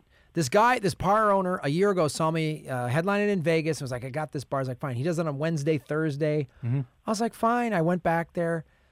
And they're they're packed. It's fun. It's it's the big comedy night, so the Yeah. whole town comes out. So they're great shows. Sometimes those bar gigs can be a lot of Yes. fun. The money's not great, but hey, I sell some merch. He puts me up in a decent hotel. It's great. And but you know, I, I can get in my oh god, what am I doing? No, no, it's fine. Take the gig. It's cool. Right. And after the second show, uh, it's hi- him and his wife own it. They're real nice people. And his wife comes up and says, "Did you see that older guy that was kind of sitting against the wall? Uh, that guy in like his late fifties or 60s? I go, "Yeah." He came up to me and said, "Because I guess they do like a comedy night like twice a Yeah. month or something like that." He goes, "You know." I'm, I'm suffering from cancer and it's start, they just told me it's starting to go in my brain and thank you for putting on this comedy show for an hour and a half I didn't have to think about it. That's uh, that was worth everything. There you go. And it's like, I'm so glad I went to Lake Havasu. Yeah, that's worth I everything. did right a there. bar gig, Yep. you know, and I drove home with a, some money and five hour drive across the desert. I actually like driving across it. And I was like, that's, and you get those, those reminders of like, it's not about, like, I don't give a shit about being famous. I just want financial security. That's the only thing that frustrates me Yeah. is the like, tight, I'm gig to gig. I pay my bills. I don't have much left over. That's the only thing that really frustrates me. And it's not about, I don't give a shit about fame or fancy cars. I don't fucking care about that crap. I just want to do work with people I like, do work I enjoy, and work Yeah. with people I like and respect. That's where I'm at now too. Sorry, uh, uh, Justin. Did Justin, you you're awesome. Did you have a question for Graham or me? No, you know what? Not to bring it down, like I, I love the whole "you have to be your best friend." It, it sounds Yeah. super corny, but as you're explaining it, I'm sitting there. I'm like, Jesus Christ! I'm super hard on myself, but like I'm the dear Abby of people that Yeah. know me. They come to me, oh, I have this problem, this problem, this problem. And I'm always super positive with them, but when it comes to myself, I'm super hard on myself. And to hear it put that way, it's just, it's really like self assuring. It's, it's really, really great. That was a huge. When you said it, I said the same thing. I was like, "Oh my god, that seems so simple, but it's so fucking true." because I think I, I think if you you know as a comic or whatever like if you have the type of brain that's sort of highly analytical and a- you know that's a good thing you analyze things but for me then I can kind of analyze too much and oh I'm and then I start judging myself or whatever Mm-hmm. and it seems it's one of those things it's so simple it's like a simple thing for a complicated person Yeah. and you know you know, my friend was like, he goes, I look in the mirror and say, I love you. And I was like, oh boy. But no, no, so I, so I don't talk you to know, yourself? Yeah, don't be a Yeah, weirdo. probably not gonna do that. don't, be a, don't be a pussy, Justin. but, but, but Hey no. man, I jerk, to my, I jerk off to myself every morning. Atta boy. Congratulations. Atta boy. Give yourself Yeah. a hot corner. You've earned it. You could give yourself a hot corner. Come on. That's why I do yoga. Look at Aaron's trying it right now. Try it right now. Bear down. it's man. almost like dabbing, but with your dick. Yeah, it's good stuff. It's a dick dab. It's, Um, It's a that's gonna be Cam's new move, uh, the dick dab. um, but Good no, old here's, here- here's a DD. what's that? Good old DD. Yeah, dude. double D. Double D. But here's the thing, though. But the way I started talking to myself, I go, "Well, I was gonna talk to myself like I would a buddy. I'm Mm-hmm. not gonna be, I love you. mm." I'm gonna go, hey man, you know, I got your back. It's Mm-hmm. all good. It's gonna work out. Don't worry about it. Like I got your. It's all good. You know, I love you like a brother. Like the thing I would say to a boy, I wouldn't mean. You know what I mean? Mm-hmm. And and I was like, and when I talk to myself that way, I get out of my head quicker. So like I don't have these like it still can happen, but like the oh this thing happened and the whole day's ruined. I can choose to reset the day. Well, that's the thing is I always say that too. Like you're uh, you're choosing how you want to spend your time. You want to spend it kicking rocks, Right. Fucking kick rocks. But you're not doing. It's not going to change what just happened. It's not going to. Nothing you can do can change what just happened because it already happened. It's done. so then, yeah, you have to take a step forward. Justin, how is your new job in Nashville? It's phenomenal, man. I'm, I'm having an absolute blast. This city's incredible. How are we gonna? We're gonna get some people down at that podcast on May twenty first. Yeah, and you know what's so funny is that you're mentioning like oh Pamela Anderson and all these bigger names. I think Steve O is going to be here that same weekend, um, and everybody that I'm talking to again, I'm self promote or uh, promoting you the crap out of while uh, while I'm down here. Um, everybody's like, oh yeah, I'm going to Josh Wolf. I'm going to Josh Wolf. You you talk about these other people like Steve O, and they're like, oh fuck that. Yeah, So I would. we're gonna pack it, man. I would fucking love that. Four o'clock on a Saturday. We'll we'll have a couple drinks together. It'll be great to see. I, I finally meet you face to face. Yeah. And podcast Absolutely, man. I'll be your button salmon. Yeah. bear down, Justin. Bear down. How great is that name, Justin? Button salmon. That, it, that's my that's my drag name. I love it. That is a great drag name. If you if Button you salmon girl. what would you what if you came out dressed as Button Salmon? Just tell me what song you would come out to. Have you what would be your drag song? Oh, Copacabana. Copacabana. Oh yeah, Copacabana. Button Salmon does come out to Copacabana. That's right. On They fell in stage love. Two, button salmon. Well, um, yeah, man, and, and Justin, I'm, I'm super happy that things are going well for you in Nashville, and thank you for always calling in and supporting the show, man. I, I really appreciate it. I can't tell you how much.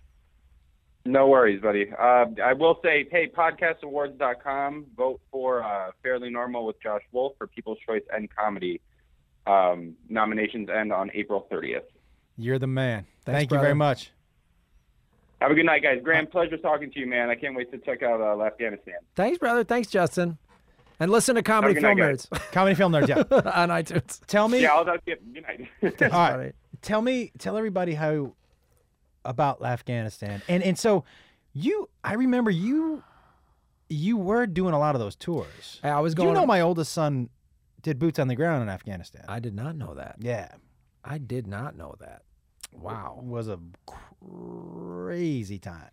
Well, that's the thing um, about why one of the reasons. So I, I started going, first time I went to Afghanistan was in 4 I went 04, 06, 07. So almost every Mm-hmm. In the shit too. That's Yes. that's deep in the shit. Mm-hmm. it's deep in the shit. We were going to small fire bases, like 25 guys in a tent or standing on a flatbed truck, you know, like not like big US, not no slam on the USO. The USO is great. Yeah. Armed Forces Entertainment are great, but these are just little independent tours that that other comics had set up, and uh, so you're playing these little fire bases, and you got to see. You want to talk about put some perspective on some shit, and you know my family. I'd go over there for two weeks and be flipped out and scared, and I'd be like, okay.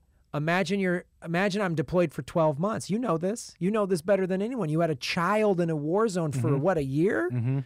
Like that's no joke, man. Like Rocky Laporte had a son that was in Iraq, and uh, that's one of the things. So the movie was basically I went over there with just a little handy cam and shot what it was like. So it's like being in the war zone through an eyes of a comedian, and you know, it, it was it was a labor of love. It cost me.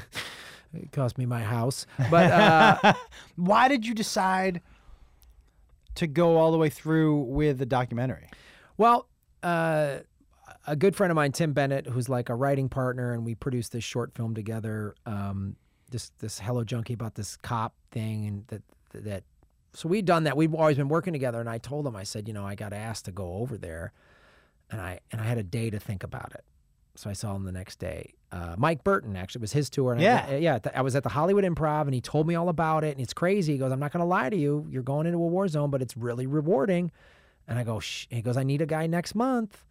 And I was like, ah. And he goes, you got a day to think about it. I said, all right. He goes, because I need time for the Department of Defense. Yeah. Like, it's no joke. You don't just book a gig. Like, they do a background check and all this shit. And so the next day I was meeting with my buddy Tim and I told him about it. He goes, oh, dude, bring a camera. Let's make a documentary. What are you talking about? This is a once in a lifetime opportunity. He goes, it's crazy. You got to do this. And I was like, okay. And I'm glad I did. And it was, it's life changing. Did you make a documentary just on that one trip or on the many trips you took over? I it was on the one trip the first time I went over there. Um, I took some footage from the second trip because it took so long to make them to m- to make the movie. Um, but it's all footage of me and and it's no it's I didn't pay for any. fo- It's all my footage. It's me riding on Black Hawk helicopter. And this first tour, they didn't even give us helmets. Like people think I'm joking. Like I remember I did a show uh, at the UCB and I was talking about that, and Louis C.K. came on after me and he was like, "Oh, I hate it when comics bullshit. There's no way he didn't have a helmet." I was like, uh, "Excuse me, Louis. Yeah. Uh, here's footage of me on a helicopter, no fucking helmet." And they gave us real thin, shitty Kevlar. Like it was like, it was like road gigs. It was, it's like a Yoder it wasn't. run. It wasn't. It wasn't Kevlar. It was like a crossing guard, Yeah. an orange vest. it's a thick cotton. It's a real thick. it's reflector, so hopefully people are shooting you. The uh, sun will get in their eyes, and they'll then- miss. Yeah, mhm. Um, but it's me, like, you know, we're flying to little fire bases and it's no joke, man. And it was like the first time I went, I was terrified. And that's what you see in the movie. And then I have sort of, I kind of figure out, I don't even know how to talk to the guys on stage. And the sort of the movie is sort of me just terrified. And then there's a, there's a guy that was taking us around who was retired military, was in Vietnam. And I was Mm-hmm. like, I don't know how to relate to these. I don't know what to say. And he's like, You don't think these guys are scared? You don't, you don't they just can't talk about it. He goes he goes talk about what's like being a civilian. They'll they'll get it. And I started talking about, man, I'm scared. This is crazy and you guys are all saying crazy shit and they then I really started to connect with them. And it was an such, interesting thing. such an amazing. It was and then and then I went to Iraq 3 times and then I went to Kuwait and it was like from 04 to 2012 it was such a big part of my life. I'm trying to go back, but it's like, you know, when I was in Iraq, we had a hundred and some thousand guys there. Now there's fifteen hundred people. You Mm-hmm. Right, know, there's- scattered. Yeah, scattered. There's nine thousand people in Afghanistan. I know comics are still going over there. Like Don Barnhart just went over there. He's a buddy of mine, so I'm trying to go back, but they're not. There isn't like like I went over there with Scott Kennedy to Iraq, and Scott, Scott Kennedy, he was he went over Best. there fifty sometimes. best. He set tours up. He was going once a month, man. Mm-hmm. He was one. He's another guy that passed away, and he was he was just an amazing, amazing guy. Like anyone out there listening, just look up Scott. Kennedy. Scott Kennedy was a really solid dude. Yeah. solid, solid guy. and he took me to Iraq three times, and we had amazing. That's the other Sex. thing. Oh, jeez, he's gay. um, I got to get the book back. Yeah, so so but that's the other thing like you you have the you know we we as road comics have the shared experience the comics that have gone overseas have a shared experience because it's like it's it's it's intense man it's I did Guantanamo. that's no joke It was not. That's no joke. It was not. I remember. Uh, I remember we were walking by the um, where they were playing soccer, and the guy goes, "No, we're walking by this fence. Don't say anything." And I said, "Why?" And he goes, "Oh, they'll they'll throw shit at you." I go, "What?" He goes, "Oh, they'll lob shit over the fence. Like they'll shit in their hands and throw it over the fence. All of them. They they hold shit s- at so the opportune time so they can put it in their hand and throw it at you." And I was like, "Like monkeys?" And he's like, "Yeah, yeah, they'll throw shit at you." They throw feces, like they lob it over the fence. Wow. Yeah.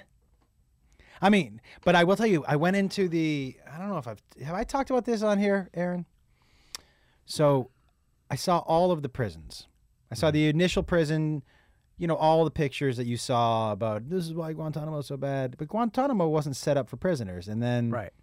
the government was like, "We're sending them to Guantanamo." So, they were all held in not great situations. But I will tell you, the guards lived in the same horrible situations. Now the guards Sure. fair enough, were free to come and go Right. because they weren't prisoners. But they were also subject to the uh, environment and all that shit.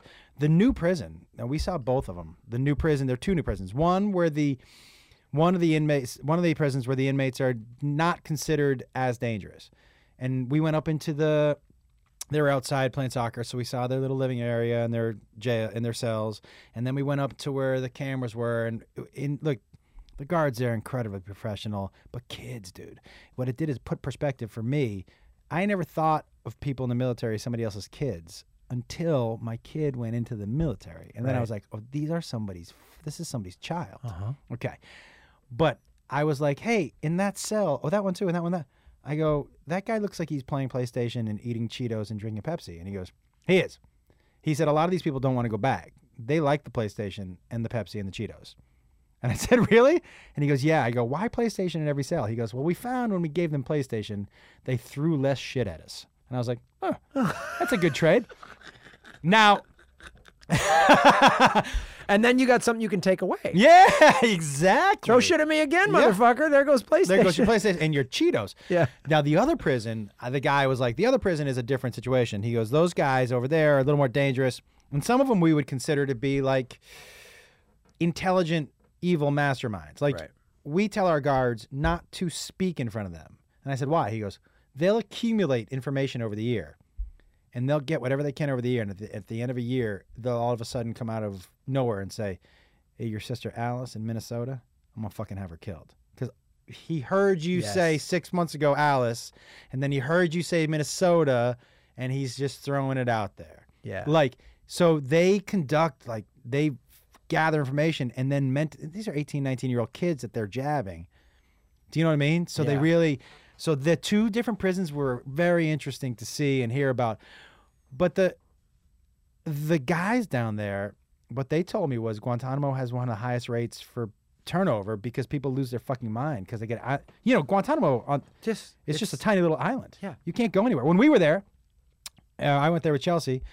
w- They uh, we went to McDonald's. They were out of hamburgers yeah. because they just have to wait for more supplies to come. Taco Bell had no more tacos. Yeah. Yeah. Yeah. People that's the thing like uh, when I would Scott Kennedy told me this when we would do these small fire bases and I even heard this I did a bunch of domestic air force bases last year in March through uh, Comics on Duty and it was a bunch of said duty. Yeah, fart. And uh, and um and they uh you know, these were small towns. This is like, you know, Altus, Altus, Oklahoma, and these little air force bases. But even more so in the in the war zones and places like Gitmo, uh, an officer said to Scott Kennedy in Iraq, he said, he goes, "You guys are saving lives." And Scott was like, "What are you talking about?" He goes, "Every time a comedy show comes through here, the suicide rate drops." Do you know what they said to us about Guantanamo? They said, "Thank you so much." The crowd. I've never been to a more receptive crowd. Right? Okay. And I, the guy goes, nobody comes here. And I said, why? And they said, because it's not a war zone. So there's no. And it's a political well, not only not you that he know- said most comics and most entertainers want to go somewhere for the press. Here I am in Iraq. Look at me with the Black Hawk right here.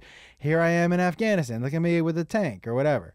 Here it's just island fever, and it's just us plugging away every day, getting shit thrown at us, not allowed to talk for eight hours.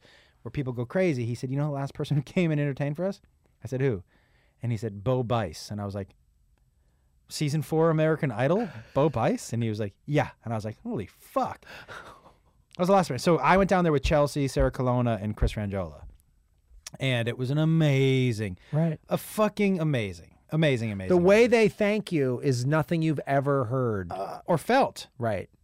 It was cr- crazy. It's it's the only time I've ever seen anything come close to that is honestly since I started podcasting, some of the podcast fans say I listened to your show. It got me through Yeah, that's this nice. this tough time. It got me through like suicide. Like we did this documentary called Earbuds about podcasting that's coming out later this year and we crowdfunded it and went around and interviewed all these people. Thanks for asking me to be on it. Oh, yeah, we had a thing that day. Yeah, How long you been doing the show? Aaron was on it. Yeah. Was Aaron on it? Yeah. How long you been doing your show? Uh, seven, six, seven years almost. When do you? When is like? When is? At, uh, what year do you feel like a bump or a spike where you're like, oh, people are fucking really listening? I don't know. Has that happened yet? I'll tell you. I'll tell you when it. I'll Well, tell you yeah, what I'll give you- happens. I'll give you the heads up when I get that email. No, I. well, with comedy film nerds, we're such a very specific show. We're a very like film nerdy show. Yep. So we acquired a pretty solid base pretty early on, and now we've just sort of held this little niche fan base, which has been kind of cool. Um, we've sort of leveled up. Like Chris and I, like we hit some like spikes. This is awesome when we have a whole online store and a business, and we help you know produce the LA Podcast Festival, and so Haven't been asked to do that either. wow. Okay. Well, we're getting, it's getting real here. Wow. Ooh, Ouch. Someone needs a hot corner. How long have you been doing this podcast? Uh, Aaron? November. November. Oh, well, they call you fucking shut up. Jesus Christ. Um, Let's give it. a sh- Give it. Has it only been November? I think it's been November. Yeah. feels like October.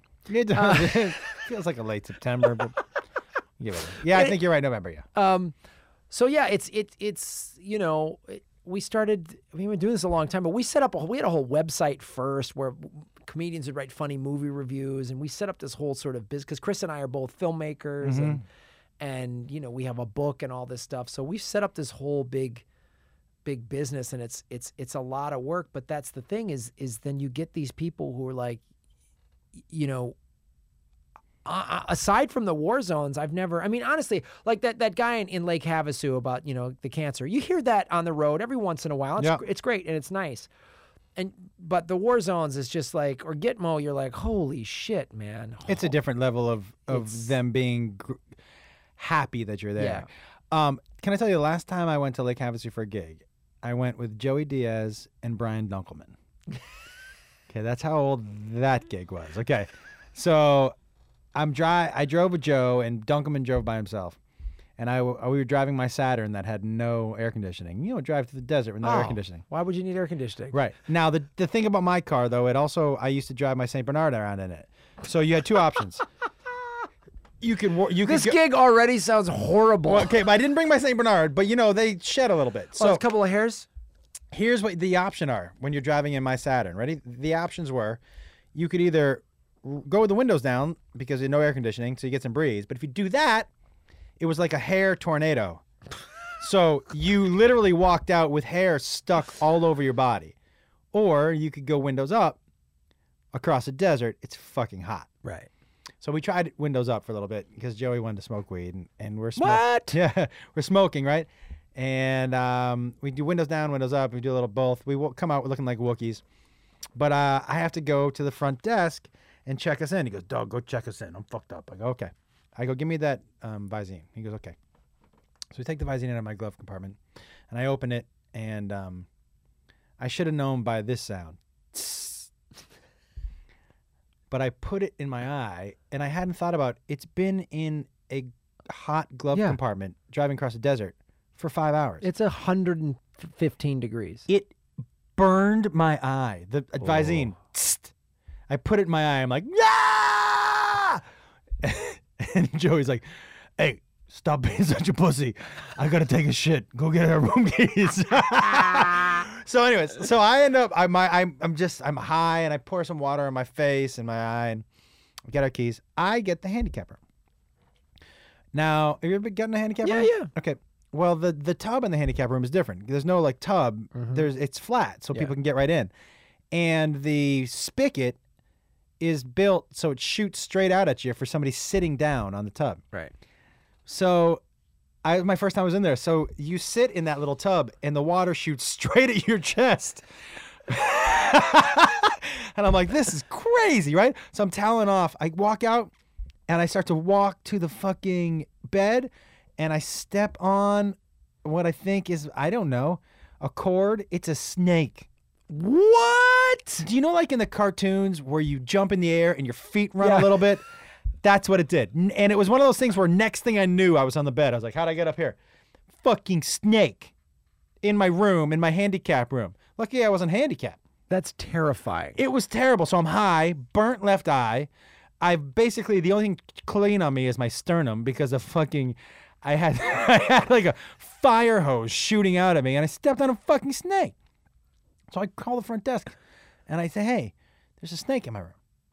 And they said, is it poisonous? And I go, I don't I know. didn't ask him. fucking know if it's poisonous. And they said, well, look at it and describe it to us. And I described it to them. They go, it's not poisonous. And I go, wait, does that mean you're not coming to my Yeah, house? you're coming to get the snake. I don't care what it looks like. she, she goes, "Can't you get it out of yourself?" I'm like, "No, no, no, I'm not gonna fuck. That's not my job to Yeah. get your fucking snake." And she was like, "Most of the people just shoo them out." I'm like, "Yeah, well, I'm not most people. most friend. people aren't high on a bed naked, Yeah, and it's not my job to shoo out a snake. right?" Fucking insane. oh, Um, all right, listen, buddy. Oh, you know we've al- you almost been here for two hours. I love it. Okay. Is this show live streaming, by the way? Yes, but most of people think it was Daily Motion because we just switched to YouTube, and I forgot to tell people. And Ah, right. Justin's the only one smart enough to figure it out. Attaboy, Justin. Isn't that right? Yeah. Yeah. He knows the number. He knows the number. Yeah. Um, buddy, I, I've really had a good time reconnecting with Thanks, you. man. Thank you for. I, I just why I love. Like I said, I love podcasting because I get to reconnect with people. It's it's the greatest thing. Yeah. And we'll have you on Comedy Film Nerds. We should we do on Tuesdays in the Valley. Oh, I live in the valley. Boom. Uh, and and then do you pick a movie? We usually do so. We do Tuesdays for two reasons. One, it's easy for a road schedule. Yep. And two, we talk about the movies that just were released the weekend prior. And have you already seen them? Yeah. Like we talk about, oh, I saw this and this is why I liked Okay. it and this, that, and the other thing. So, So I'll have to see a movie. you gotta see one movie, Okay. you know? And and if you can get to the theaters, great. We would- we appreciate that. But even if it's like, ah, I watched this on VOD or Netflix or whatever, I, I'll uh I'll watch whatever you want me to watch. you got it, man. I uh. Why? Yeah, I'll make you watch some insane fucking s- black and white samurai movie that's I'll five. just get super high. That a boy. I'm no quitter, dude. uh, uh, what else you want to plug? You want to plug anything? Yeah, like I said, uh, May 12th in Portland at Helium. I'm also headlining the Irvine Improv May 22nd. Um, I'm in Vegas this week. Uh, so this is April 19th through the 24th at the Improv at Harrah's. Uh, the LA Podfest, September 23rd through the 24th. Go to lapodfest.com. Uh, yeah, and a Comedy Film Nerds podcast, man. And then you can follow me on Twitter at Graham Elwood. Can't wait for LA Podfest this year. Oh, you're going to love it. Yeah. Uh, I, uh, guys, uh, so the end of this month, Sa- which is April, the last weekend in April, I'll be in Sacramento at the Punchline. Oh, Love that club. Great club. I'm Great going club. up there with my buddy Joshua Adam Myers, who runs the goddamn Comedy Jam. We're doing that last weekend, and then I'm taking most of May off. May 21st, I'll be in Nashville for the live podcast, and then the last weekend of May, I'll do a death march at Memorial Day weekend at Parlor Live for the four people who aren't out of town. Um, and then comedianjoshwolf.com. Guys, also Josh Wolf Comedy on Snapchat. Let's let's get some motherfuckers Yeah. over there. Yeah. Let's do it. Yeah, I love the, all the social. GrahamElwood.com, at Graham Elwood on Instagram. Follow him, buddy. Come on now. Snap- Graham Elwood snap- Hour. the- the com- I actually am starting to do a monthly variety show at the Improv Lab, and I'm I'll get a May date pretty soon. It's a fun. I love that little room. Let me know if you want me to come play some guitar. For sure. Oh yes, I just started playing guitar and singing stupid songs. in Really? Yes, I, that's what I need. Variety acts. I need 'em- every month. I need variety acts. Well, this is variety. All right, everybody. Thank you for tuning in. Later. Thanks.